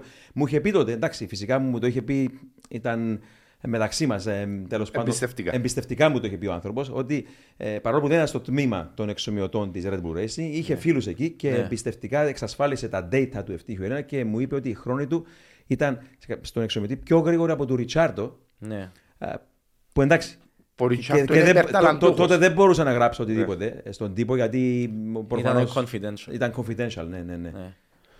Θέλω να ρωτήσω κάτι τον ευτύχιο. Ναι. Όταν έβαλες το κράνος σου, κύρισε η ομάδα το μονοθέσιο, ξεκινάς, βγαίνεις στο διάδρομο το pitch. Με, μιλώ για το τεστ της Φόρμουλα 1. Φόρμουλα 1. Τι σκεφτόσου και, και κυρίως πώς ένιωθες την ώρα που ήσουν στο Ήταν- διάδρομο το Ήταν pitch. απίστευτο. Ήταν απίστευτο. Νιώσα ότι ήμουν μέσα σε έναν όνειρο. Ήταν, νομίζω- ένιωσα τα χέρια μου να αρχίζουν να μου διάζουν ή να είμαι λίγο... Και λέω, είναι πραγματικό τώρα, το ζω αυτόν το η στιγμή τώρα. Γίνεται αυτό το πράγμα. Ε, Γίνεται, ας πούμε. Αλλά μετά που μπήκα, έκανα τις τρεις-τέσσερις στροφές, λέω... πρέ- Πρέπει να συγκεντρωθώ. Πρέπει να συγκεντρωθώ. Πρέπει, πρέπει να... Ε, αυτό είναι. Και ξέρεις, εκείνη που λέμε, λέμε με πολλούς φίλους πολλές φορές, ε, Φόρμουλα 1 για να οδηγήσεις πρέπει να έχεις χάρισμα. Όχι απλά ταλέντο να είσαι καλός πιλότος, πρέπει να έχεις χάρισμα. Και εκεί, εκεί είναι που ο κοινός θνητός θα σταματούσε, δεν θα μπορούσε να αντεπεξέλθει. Είναι εκεί που λες, εγώ που τον κοίταζα με γυμνόματι, λέω τώρα πώς πώς θα καταφέρει. Πώς θα καταφέρει να βγει από τα pits, πώς θα καταφέρει να ελέγξει όλα εκείνα τα, τα, τα μενού, τις ρυθμίσεις που του είπαν και πόσο μάλλον το ότι πήγε εγώ τόσο δεν το γρήγορα πιστεύω. τελικά. Και, και αυτή και ξανά, να, να το πω ξανά, ότι είχες μόνο μισή μέρα, μόνο 29 γύρους, ούτε 30 γύρους. Ναι. Απίστευτο πράγμα. πράγμα. Και ξέρεις, αυτό το λέω γιατί όταν μετά παρακολουθούσα και την καριέρα του ευτυχιού, μετά το, θα μιλήσουμε όσο χρόνο έχουμε, λίγο για World Series by Renault, Ren- Φόρμουλα Renault 3,5 και GP2 οι αγώνες που έκανες, Ναι. κοίταζα το βιογραφικό των αντιπάλων του και παρόλο που ήταν συνομήλικοι του παραπάνω, έβλεπα κάτι CV 200 κιλά βάρος, δηλαδή α- απίστευτη εμπειρία που είχαν σε, σε, σχέση, σε σχέση μαζί σου και πολλές φορές τον έβλεπες στον ευτυχίο. Έφευγε από την Κύπρο, έπαιρνε το αεροπλάνο, ε, οδηγούσε για μια ομάδα όπως η MP Motorsport στο, Ναι. στο GP2 για παράδειγμα, μικρή Ολλανδέζικη ομάδα. Πρωτογνώριζε την ομάδα, την γνώριζε πρώτη φορά, έβλεπε μια άγνωστη πίστα, κατέβαινε με αυτούς τους υπεραντιπάλους και τον έβλεπε στο λίστα των από περίπου 25 οδηγούς, τον έβλεπες 7ο. Και λέω, καλά, ρε φίλε, τι κάνεις ρε ευτυχίε. Πού είσαι ρε ευτυχίε. Γιατί; χωρίς, ε, χωρίς κάποιο testing, χωρίς ε, κάποια, κα- κάποια επαφή με το μονοθέσιο του GP2 να πηγαίνω εκεί το 2014 και να είμαι έβδομος. Ε, το highlight ε, που είχα μέσα στο μυαλό μου ήταν στο Μονακό που έγραψα τον καλύτερο χρόνο στο, στον αγώνα να έγραψα βάσες λάπ στο Μονακό. Ε, μετά... Ε, Να το πάρουμε, συγγνώμη, ευτυχία, να το πάρουμε πάλι αυτό χρονολογικά. ήταν το 2014. Ναι, αυτό πάμε, που σου πάμε λέω τώρα. 2014 τώρα. Άρα φεύγουμε από το 2013, φεύγουμε από τη Φόρμουλα 1 και από το τεστ. ε, αυτή η Sorry, χρονιά κα- δυστυχώς- κάτι τελευταίο να σε ρωτήσω. Επειδή το παίρνουμε χρονολογικά. Ναι. Θέλω να, πρωτού φύγουμε εντελώς από τη Φόρμουλα, μίλησες ότι οδήγησες στον εξομοιωτή Φόρμουλα 1 Και της της Red Bull McLaren. Racing και Και της της McLaren. McLaren. Και μου έλεγες σήμα με κάτι που έμεινε στο νου μου ότι εξομοιώνουν μέχρι αυτό το πράγμα στο πυροτήριο τα G's. Ακριβώς, επειδή είναι, είναι moving ε, motion ε, ε, αξιομοιωτές και ε, γενικά της, της McLaren είναι λίγο διαφορετικό. Ε, έκανε, ε, έκανε πιο πολύ slide από ότι να κάνει move δεξιά, αριστερά ε, και μπροστά πίσω. Της McLaren ήταν λίγο πιο advanced μπορεί να πω, επειδή θυμούμαι πήγα στο McLaren Technology Center και έκανα αυτόν το τεστ. Ε, θα σας τα πει ο Μάριος καλύτερα. Νομίζω αυτός ε, γνωρίζει καλύτερα το Technology εξομοιωτή, Center ναι, και το ναι. αξιομοιωτή από εμένα. Ε, ε, εντάξει, και εκεί... ε, Και αυτό ήταν confidential, έτσι; Και αυτό ήταν confidential. Και να πούμε εδώ, είναι confidential γιατί ο ευτύχιο δεν είχε κανονικό συμβόλαιο με την ομάδα. Άρα, οπωσδήποτε, αν δεν είχε συμβόλαιο. δεν- Για να δεν- καταλάβεις, μια, ε, για να σου πω μια λεπτομέρεια. Ε, μια μέρα αρρώστησε ο Timo Glock, νομίζω ήταν το 2012, ε, και θέλαν οδηγό, ε, αρρώστησε άλλον άλλον, δεν μπορούσε να φύγει από Γερμανία να πάει στον αξιομιο- αξιομοιωτή της McLaren, ε, που έκαναν εκεί τα testing όλα, και με παίρνουν τηλέφωνο, θυμούμαι ήταν, ε, νύχτα, Δευτέρα νύχτα, θυμούμαι, με πήραν τηλέφωνο η ώρα 9 η νύχτα από την Μαρούσα, μου λένε ε, αύριο θα πρέπει να έρθεις, ε, μου λάρναγαν εγώ, μου σπίτι. αύριο θα πρέπει να έρθεις να οδηγήσεις ε, το, το μο- μονοθέσιο τον εξομοιωτή, επειδή ο Timo Glock αρρώστησε, δεν θα μπορεί να έρθει. Θα μπορείς, ναι, οκ. Μου κλείσανε εισιτήριο, πτήση, αυτοκίνητα να παραλάβει από αεροδρόμιο όλα. Και την επόμενη μέρα πετούσα Αγγλία μόνο για να πάω για μία μέρα να οδηγήσω και να, με, να έρθω πίσω σπίτι. Να κάνω αυτό το πρόγραμμα που το έκανα και άλλες φορές. Τώρα που με φέρει τώρα και στην Θυμίζει πραγματική. τον Nico Hülkenberg. Ελπίζουμε να έχει και το. η- Ναι, η- την τύχη, ναι, την δική του, ναι, συνέχεια. να καταλήξω. Πάντως, ξέρεις, τώρα, τώρα τα λέει αυτό ο ευτύχη τον εξομοιωτή. Εγώ θυμάμαι όταν έκανε τον τεπούρο σου με την MP Motorsport την Ολλανδέζικη ομάδα Ναι. GP2 το 2014, Ναι. ειδοποιήθηκε 48 ώρε Πριν. Μόνο Ναι. προηγουμένως. Κατεβαίνεις και γράφεις χρόνο που ήταν Έβδομος. ε, έβδομος και πόσα δέκατα, 6 δέκατα μακριά Ναι. από τον, ε, από τον Paul. Ναι, ναι, ναι, ναι. Και αυτό έγινε και τον επόμενο αγώνα, επειδή έκανα substitute κάποιον οδηγό που είχε κάποιο Συγ- πρόβλημα και δεν έτρεχε. Συγγνώμη, αυτός Γι' που. αυτά α- τα- Ήσουν πιο γρήγορος, να πω και το όνομα του. Πιο γρήγορος από τον Στόφελ Βαντούρν, Ναι. πιλότο Φόρμουλα 1 της Στα McLaren. free practice, ναι. Που Και ήταν, πολύ ε, υποσχόμενο τότε το πολύ παντού. υποσχόμενο, ναι. Πολύ, πολύ υποσχόμενο τότε. Ναι, ναι, ναι, αλίμονο, αλίμονο. Ε, Δυστυχώς, εντάξει, το GP2 ήταν ε, μια κατηγορία που έπρεπε να έχεις ε, κάποιον πίσω σου για να σε βάλει να τρέξεις που ήταν ένα πρωτάθλημα που ήθελε να έχεις budget των 1,2 εκατομμυρίων για να τρέξεις full season εκεί. Οπότε, αν δεν έχεις κάποια ομάδα προ τα πίσω σου να, σε, να έχει τους πόστορες η ίδια η ομάδα να σε βάλει μέσα ή κάποιο management agreement να σου βρουν τους πόστορες για να μπεις μέσα, θα ήταν πολύ δύσκολο. Οπότε, αυτοί οι τρεις αγώνες που έκανα ήταν αγώνες που με πήραν 48 ώρες πριν και μου έλεγαν τρέχεις το Σαββατοκυριακό. Ήταν ήτανε Τρίτη και μου έλεγαν Πέμπτη θα πρέπει να είσαι στην πίστα. Θέλουμε να είσαι στην πίστα να έρθεις επειδή πρέπει να κάνεις substitute αυτόν τον οδηγό. Γιατί αν δεν έκανε κάποιο substitute οδηγό στον GP2, ε, του έριχναν fine από την FIA και από το πρωτάθλημα της GP2 ε, στην ομάδα έριχναν κάποιο fine επειδή δεν είχαν οδηγό να παρουσιάσουν το Σαββατοκυριακό στο συγκεκριμένο αγώνα. Έπρεπε να τρέχουν όλα τα αυτοκίνητα. Ε, άρα ε, ήμουν τυχερός, έκανα αυτά στου τρεις αγώνες. Ε, το καλύτερο μου result ήταν νομίζω ε, Έβδομος, 7ος, ναι. έβδομος, το Το καλύτερο result. έψαξα, τερμάρισε 7ο στον τεπούδο σου και το ε- έκανα μια σταριστική και ο- ούτε ο πρώτος πρωταθλητής του GP2 το 2005, ο Νίκο Ρόσμπεργκ, δεν κατάφερε να φέρει τέτοιο αποτέλεσμα. Ναι, οπότε ήταν ένα πάρα πολύ καλό opening για μένα. Μια μεγάλη επαφή. Ε, και μετά όταν είδα τα, τα, τα budgets και το τι παίζει, ε, άρχισα να σκέφτομαι ότι είναι πολύ δύσκολο αυτό. Μετά, ήβραμε, μετά το 2014 ε, έκλεισε και η Μαρούσα. Έχασα το management agreement που είχαμε το η Μαρούσα το 2014. Οπότε δεν είχαν κάποια επαφή για αυτή για να μπορέσω να, να κλείσω κάποια ομάδα ή να κλείσω κάτι για να προχωρήσω στην καριέρα μου. Και μετά ήμουν τυχερός που πήρα το τηλεφώνημα ε, τέλος του 2014 από τον Νίκ Λεβέντης που τον ευχαριστώ πάρα πολύ που ε, διαφέρθηκε για μένα που έχει ρίζες ε, κυπριακές Στράκα ε, Racing. Straka Racing. Ε, το πρωτάθλημα αυτό του World Series ήταν πολύ well known πρωτάθλημα που ήταν το ίδιο επίπεδο ε, Με τον οδήγησης GP2. με τον GP2. Έναν περίπου χρόνο των αυτοκινήτων ήταν παρομοιότυποι. Ε, και Ευτυχία 3,5 λίτρα, 530 ύπους. 530 ύπους, 3,5 λίτρα. Ατμοσφαιρικός V8. Ατμοσφαιρικός V8 κινητήρας. Ε, κατέληξα να, να είμαι στην Αγγλία και να κάνω πολλή προπονήσεις στον αξιομοιωτή που είχε η Straka Racing. Ε, να έχω management agreement μαζί τους να κάνουν manage αυτή την καριέρα μου για το 2015. Και μπήκα ως ε, νεοφερμένος οδηγός στο World Series ε, by Renault που κατάφερα και έκανα και δύο νίκες σημαδιακές. Ε, μία στο Silverstone ε, επειδή ήδη εκείνο το, προ, το Σαββατοκύριακο ήταν ένα, έναν πάρα πολύ δύσκολο Σαββατοκύριακο που έχασα τον παππού μου δύο εβδομάδες πριν τον αγώνα. Ε, και το να πάω εκεί να έχω τη δύναμη να μπορέσω να μπω μέσα και να κάνω pole position και να κερδίσω τον αγώνα ήταν κάτι το πολύ μεγάλο για μένα. Επίσης, δύο εβδομάδες πριν το Silverstone έκανα και νίκη στο Nürburgring. Μετά έκανα και κάποιε άλλες καλές εμφανίσεις όπως η Γαλλία, στο Λεμάν. Ήμουν πρώτος pole position, καταφέρα ήρθα τρίτος όμως. Ε, τέλειωσα η σεζόν στην τέταρτη θέση. Ε, που ήταν κάτι πολύ wow για μένα. Ήμουν ο πρώτος ε, novice που έκανε τε- τέτοιο result ε, στο World Series.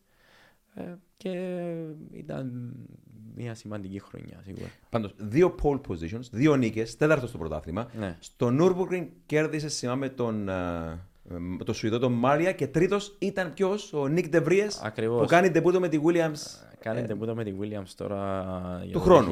2023. Ε, μεγάλος οδηγός και ο Νίκ Ντεβρής. Είχε, είχε και αυτός τις δικές του δυσκολίες στη δική του καριέρα για να καταλήξει μέχρι εκεί. Καθυστέρησε Καθυστέρησε σίγουρα. να, να πάει Φόρμουλα 1. ναι. Κάλιο αργά, παρα, παρα, Το κάλιο αξίζει- αργά παρά το ποτέ, τα αξίζει κατάφερε. να, ναι. είναι- να είναι εκεί. Το αξίζει σίγουρα να είναι εκεί. Καθυστέρησε διότι βρήκε μπροστά τους George Russell και Sir Lewis Hamilton και αυτό καθυστέρησε. Τώρα στην AlphaTauri έχει μεταγραφεί ο Nyck de Vries νομίζω. Ναι. Ναι, ναι, ναι. Ναι, ναι, Α, ναι. συγγνώμη, είπα, είπα Williams. Ε, στη Επειδή- Williams έκανε τον Williams, ντεμπούτο ε, του Επειδή έκανε φέτος. τον Έκανε ντεμπούτο τον του ντεμπούτο, ναι, ναι, φέτος. Monza, Συγγνώμη, ναι. συγγνώμη, ναι, ναι, ναι, ναι. Ε, Υπόγραψε με την AlphaTauri για του χρόνου. Ναι, ναι, ναι. ναι, ναι. Ε, πάντως, σε... μ, κέρδισες και τον παλιό σου γνώριμο εκείνη τη χρονιά. σε ένα που- στο, στο Silverstone κέρδισες τον Oliver Rowland Ακριβώς, ναι. και τον τρίτος. πώς ήταν; Μάθιου Βαξιβιέ. Μαξιβιέ, εξαιρετικός πιλότος. Το, το θαυμάζω που τον Κι εγώ, βλέπω το ίδιο. στην 24ωρη κούρσα του Λεμάν που τον παρακολουθώ εδώ και Κέρδισε, χρόνια. κέρδισε το Ναι. με μια ομάδα Ναι, το... στην κατηγορία του. Ακριβώς. Ε, για- γι' αυτό είπα και πολλές φορές ότι και εγώ θέλω να καταλήξω κάπου που κατάληξαν και αυτοί οι οδηγοί, επειδή και αυτοί εμ, έχουν τα ίδια skills, μπορώ να πω, εισάξια με εμένα. Να μην λέω ότι είμαι καλύτερος από αυτούς, νιώθω ότι είμαι εισάξιος ναι, με αυτούς. Επειδή όλοι οι racing drivers σε αυτόν το επίπεδο είναι εισάξιοι έναν περίπου. Κάποιοι έχουν άλλα χαρακτηριστικά όπως η σταθερότητα, όπως ε, μπορούν να είναι συνέχεια μέσα στις ε, πρώτες τρεις θέσεις ή κάτι. Νιώθω ότι είναι ένα πολύ δυνατό μου σημείο η σταθερότητα. Πάντα σε ό,τι προαθλήμα έτρεξα ήμουν σταθερός, δεν κάνω ζημιές. Όπως το, Βασικό. όπως το Mick Schumacher, ας πούμε. Η αλήθεια να λέγεται. Ναι. Ναι. Ε, δεν κάνω ζημιές, κυρίως δεν έχω πάρα πολλά ατυχήματα ε, σε ό,τι κατηγορία αντρέξω. Που αυτόν όταν το βλέπει μια εταιρεία που είναι manufacturer εταιρεία, όπως Audi, BMW κτλ. Ε, κάνει attract ε, την ίδια την ομάδα, ότι αυτός ο οδηγός θα έρθει μέσα, θα εξελιχθεί από, εμώ, από μόνος του και δεν θα έχει απώλειες, δεν θα μας ε, βγάλει πολλά αυτοκίνητα total loss ας πούμε κτλ. Πα, Πάντως, προσωπικά μιλώντας, αν, αν μια μέρα σε δω, με αξιosio να σε δω, ε, να τρέχεις στην 24 ωρη κούρσα του Λεμάν, θα συγχωρέσω τη Φόρμουλα 1. Ακριβώς και που εγώ. δεν σε Και εγώ, και εγώ, και εγώ. επέλεξε. Ε, θέλω να τρέξω σε ένα πρωτάθλημα όπως το Le Mans, το World Endurance Championship ε, και αν, κα- αν καταλήξω κάτι, σε κάτι έτσι και είμαι σε μια ομάδα πολύ μεγάλη, τότε θα ξεχάσω αυτό το, το κομμάτι Να- που δεν έγινε πραγματικότητα. Ναι. Να τονίσουμε ότι η Ferrari επέστρεψε. Επέστρεψε, Και επειδή ναι. κάναμε το παραλληλισμό πριν, για Ναι, τη στη- Ferrari και τη Φόρμουλα 1, Γιατί όχι. Γιατί Ναι, όχι. γιατί όχι. ναι, ναι, ναι. Ναι, σιγά σιγά ανεβαίνουν, ανεβαίνουν τα σκαλιά από την κατηγορία GT, μπορεί να ξεκινήσει και μετά. Ναι. Σίγουρα εκεί όταν, όταν δουν πάλι το, το ταλέντο. Γιατί πολλοί, πολλοί α, πιλότοι οι οποίοι ξεκίνησαν στην κατηγορία GT στο Le Mans, σήμερα τους βλέπεις στην κατηγορία των hypercars. Ναι. Ε, έχουν βέβαια. κάνει το, το άλμα προς εκείνη την κατεύθυνση. Άρα, ναι, μπο- μια μέρα γιατί, Γιατί όχι, όχι, να λάβεις γιατί και όχι. στα- για, για overall νίκη στο 24ωρο του Le Mans, αλλά Ναι.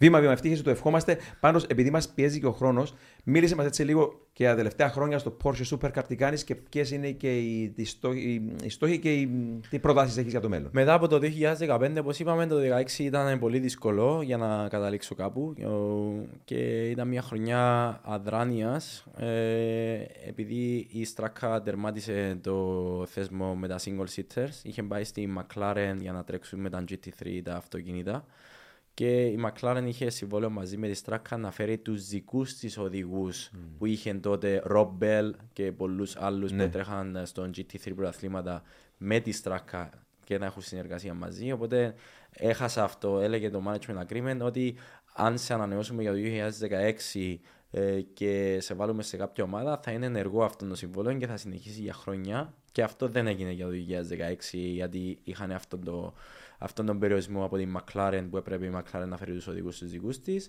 Άρα έχασα και αυτόν το συμβόλαιο που είχα και μετά το 2017 με πήρε ένας α, πολύ καλός φίλος μέχρι τώρα που έτρεχα και με την ομάδα του την JTR το 2010, ο Nick Tandy. Νικητής του Le Mans Νικητής overall του με την Le Mans Porsche. overall με την Porsche, ακριβώς. Και μου λέει ο ίδιος, ε, ευτύχε θέλω πολύ να έρθεις να τρέξεις στο πρωτάθλημα του Porsche Carrera Cup UK γιατί τώρα κάνω μια καινούργια ομάδα εδώ. Έχω και ήδη και τα connections με την Porsche και μπορώ να έχω πολλές πληροφορίες για το στήσιμο του αυτοκινήτου και τα λοιπά. Ε, και θα ήθελα πολύ να κάνεις το switch από τα single seaters στα spo- sports cars επειδή από ό,τι βλέπεις είναι πάρα πολύ δύσκολο να καταλήξεις κάπου και πρέπει να συνεχίσεις να τρέχεις. Είχες δύο χρονιές δύσκολες με αδράνεια όπως το 14 και το 16 που δεν είχες full season σε κάτι. Ε, οπότε πιστεύω θα είναι κατάλληλα αλλαγή για εσένα να μπεις στα sports cars και να πάρεις αυτόν το, ε, αυτήν τη γεύση ε, και να δοκιμάσεις κάτι διαφορετικό. Ε, όταν το δοκίμασα αυτό, ε, οφείλω να πω ότι ήταν ε, μια κατηγορία που είναι λες και αρχίζεις από, επειδή είναι ένα αυτοκίνητο χωρίς ABS, χωρίς traction control, δεν είναι όπως ένα αυτοκίνητο GT3 full που έχει ABS και traction control. Ε, για αυτόν τον λόγο είναι ε, εισάξια κατηγορία, αλλά πολύ πιο δύσκολο σαν αυτοκίνητο για να μπορέσεις να το οδηγήσεις χωρίς APS ένα αυτοκίνητο 1270 κιλά. Ναι, Ε, να πολύ μεγάλη διαφορά. Πολύ μεγάλη διαφορά το να επιβραδύνει αυτό το αυτοκίνητο. Είναι πολύ tricky. Και γι' αυτό είδα και την ε, κατηγορία αυτή ε, ήταν μια δύσκολη προσαρμογή να φύγω από τα single seater στα sports cars. Κατάφερα και ήρθα έκτος εκείνη τη χρονιά. Ήμουν top rookie of the year. Πήγα το, πήρα το top rookie of the year το, ε, το κύπελο. Ε, και μετά το 2018 με πήρε μία από τις ομάδες που τερμάτισε, που τερμάτισε τελευταία στο πρωτάθλημα του 2017 και μου λέει θα σου τα πληρώσουμε όλα θα βάλουμε εμείς σπόσορες κάτω και τα λοιπά ε, και θα έρθει να τρέξει μαζί μας για το πρωτάθλημα το επόμενο. Εγώ δεν είχα κάποιο άλλο offer στο τραπέζι, οπότε εκείνη τη στιγμή μόλις είδα ότι θα μου τα πληρώνανε όλα και όλα θα είναι καλυμμένα, λέω θα προσπαθήσω να πάω εκεί και βάσει με τα όσα έμαθα το 2017 σε θέματα στήσιματο αυτοκινήτου, ε, οδήγησης κτλ. Θα, θα θέλω να τα υλοποιήσω με αυτή την ομάδα και ελπίζω να κάνω το, το αποτέλεσμα εκεί. Και το 2018 πηγαίνω εκεί, αρχίζω η χρονιά και είναι μια πολύ σημαντική χρονιά. Ε, πολύ σταθερό, σταθερότητα πάρα πολύ. Έκανα από τους 17 αγώνες που είχαμε στους 14 ήμουν στο βάθρο. Και βάσει με αυτά τα results που είχα κάνει, είχα να τερματίσω τον τελευταίο αγώνα να έπαιζα για το πρωτάθλημα, για την πρώτη θέση, που κατάφερα και πήρα αυτό το πρωτάθλημα το 2018. Και μόλις πήρα αυτό το πρωτάθλημα βρήκα και άλλους πόστορες και άλλοι, ε, έκανα attract και άλλα άτομα α, από τον έξω χώρο και μου είπαν ότι θα πρέπει να τρέξω στο παγκόσμιο πρωτάθλημα της Porsche που είναι το Super Cup. Το Super Cup είναι ένα πρωτάθλημα που τρέχει μαζί με τη Φόρμουλα 1 και τον GP3 και τον GP2 Ναι. το ίδιο Σαββατοκυριακό. Και ε, βάσει με αυτό το πρωτάθλημα ε, θα μπορέσω αν κερδίσω ή αν κάνω κάποια καλές εμφανίσεις να με κλείσει μια εταιρεία όπως θέλω τώρα Manufacture Team για να μπορέσω να προχωρήσω στο θέμα Le Mans και τα λοιπά που αυτός είναι ο στόχος. Ε, το 19 πολύ σημαντική χρονιά ήρθα έκτος στο Super Cup Με τη και Lechner Racing, Με έτσι. τη Lechner Racing που είναι μια πάρα πολύ καλή ομάδα με πάρα πολλές νίκες.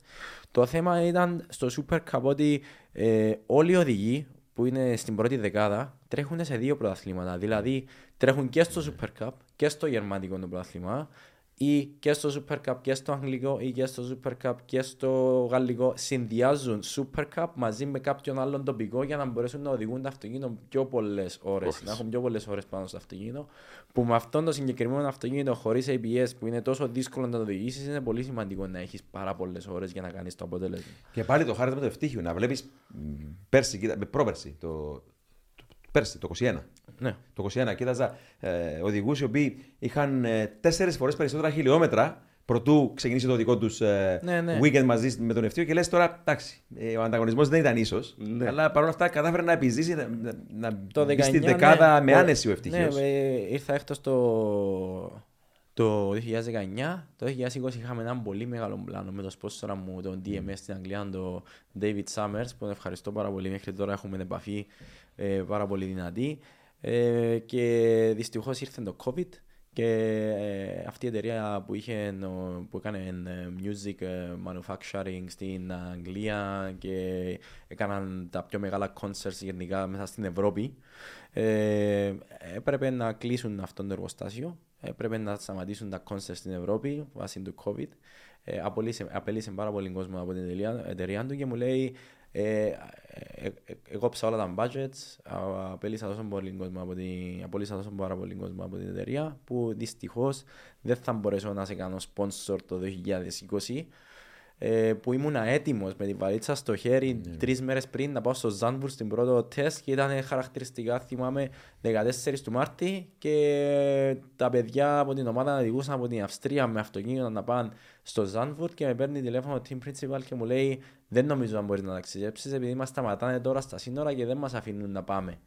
Ήταν η αρχή του κακού τότε με το, Απίστευτο. με το COVID και ε, έμεινα πίσω αυτήν τη χρονιά. Είχα πάλι μια χρονιά αδράνειας και μετά με άλλους sponsors το 2021 από εδώ στην Κύπρο κατάφερα να μπω ε, το 2021 ξανά στο Super Cup, να τρέξω μόνο σε ένα πρωτάθλημα. Ε, νομίζω τερμάτισα ένατος στο πρωτάθλημα ε, στο τέλος αυτού του θεσμού. Ε, ήμουν γενικά έκτη με ένατη θέση, έπαιζα πάρα πολύ εκεί κοντά. Αλλά να, το να έρθω από μια χρονιά αδράνεια στο 21 και να τρέχω μόνο στο Super Cup με οδηγούς που έτρεχαν 19, 20, 21 σε δύο πρωταθλήματα της Porsche που είχαν ε, τα πενταπλάσια χιλιόμετρα από εμένα μέσα στο ίδιο αυτοκίνητο ήταν πολύ δύσκολο. Και ο αείμνηστος ο Βάλτερ Λέχνερ πίστευε πολύ σε σένα, έτσι. Ναι, πίστευε πάρα πολύ Τώρα, σε τώρα μένα. είναι, είναι ο γιος του Είναι ο γιος του Ρόμπερτ Ρόμπερτ. Λέχνερ. Ναι, είναι ο γιος του Ρόμπερτ τώρα. Ε, Ήμουν θαυμαστής του, θυμάμαι στο Μακάου Φόρμουλα 3, κάτι με- μεταξύ Μοντε Κάρλο και, και Nürburgring. Είναι σπουδαία Ήταν, το ήταν εξαιρετικός, Μακάου. δεν θυμάμαι τώρα τη χρονιά. ε, δεν θυμάμαι τη χρονιά. Ναι. Ήταν ε, ε, πολύ καλός οδηγός και αυτός. Εντάξει, δεν κατάληξε και, αυ, ε, και αυτός εκεί που ήθελε, οπότε ε, πήρε τα ενία πίσω από το- Αυστριακή οικογένεια. έτσι. Ακριβώς, Ναι, ναι. ακριβώς, ναι. So, ε, εγώ τον goal μου θα είναι να καταλήξω κάπου σε μια ομάδα όπως Audi, BMW, Ferrari με κάποια ομάδα GT3 κάπου ή LMP2 ή γενικά σε κάτι επειδή πιστεύω ότι έχω τις δυνατότητες και ακόμα Φόρμουλα E αν έρθει το chance για Φόρμουλα 1 γιατί όχι για Γιατί κάτι μακάρι. έτσι ή για Φόρμουλα Μακάρι. 2 ή αν υπάρχει κάποιος που θέλει να με προωθήσει και να φτάσουμε μέχρι εκεί αλλά θα δούμε, ο χρόνος θα δείξει Ευτύχε μου. Σου το ευχόμαστε ολόψυχα αυτό να το πετύχεις. Και αν ενδιαφέρεται και κάποιος να βοηθήσει τον ευτύχιο, ευχαρίστως διότι αξίζει. Φυσικά. Αξίζει. Ε, εντάξει, Κάνουμε έκκληση. Θα... Ο χρόνος θα δείξει αν υπάρχει κάποιος σίγουρα που ενδιαφέρεται να κάνουμε κάτι μαζί, γενικά ένα πλάνο για κάποια σεζόν σε κάποια κατηγορία. Σίγουρα ε, ε, είμαστε ανοιχτοί σε όλα τα τις προτάσεις γενικά και για sponsorship. Ε, Οπότε ε, θα δείξει, θα δούμε. Τέλεια. Ευχαριστούμε που ήσουν σήμερα μαζί μας. Εγώ ευχαριστώ. Ευχαριστούμε, Δημήτρη μου, ευτυχία. Σπύρο μου, να είστε- να είστε καλά. Λοιπόν, να ευχαριστήσουμε όλον τον κόσμο που ήταν και σήμερα μαζί μας και μας παρακολούθησε. Να ευχαριστήσουμε και τους χορηγούς μας, τα ελαστικά της Michelin και την εταιρεία CTC Automotive. Μέχρι το επόμενο επεισόδιο, οδηγείτε όλοι με ασφάλεια.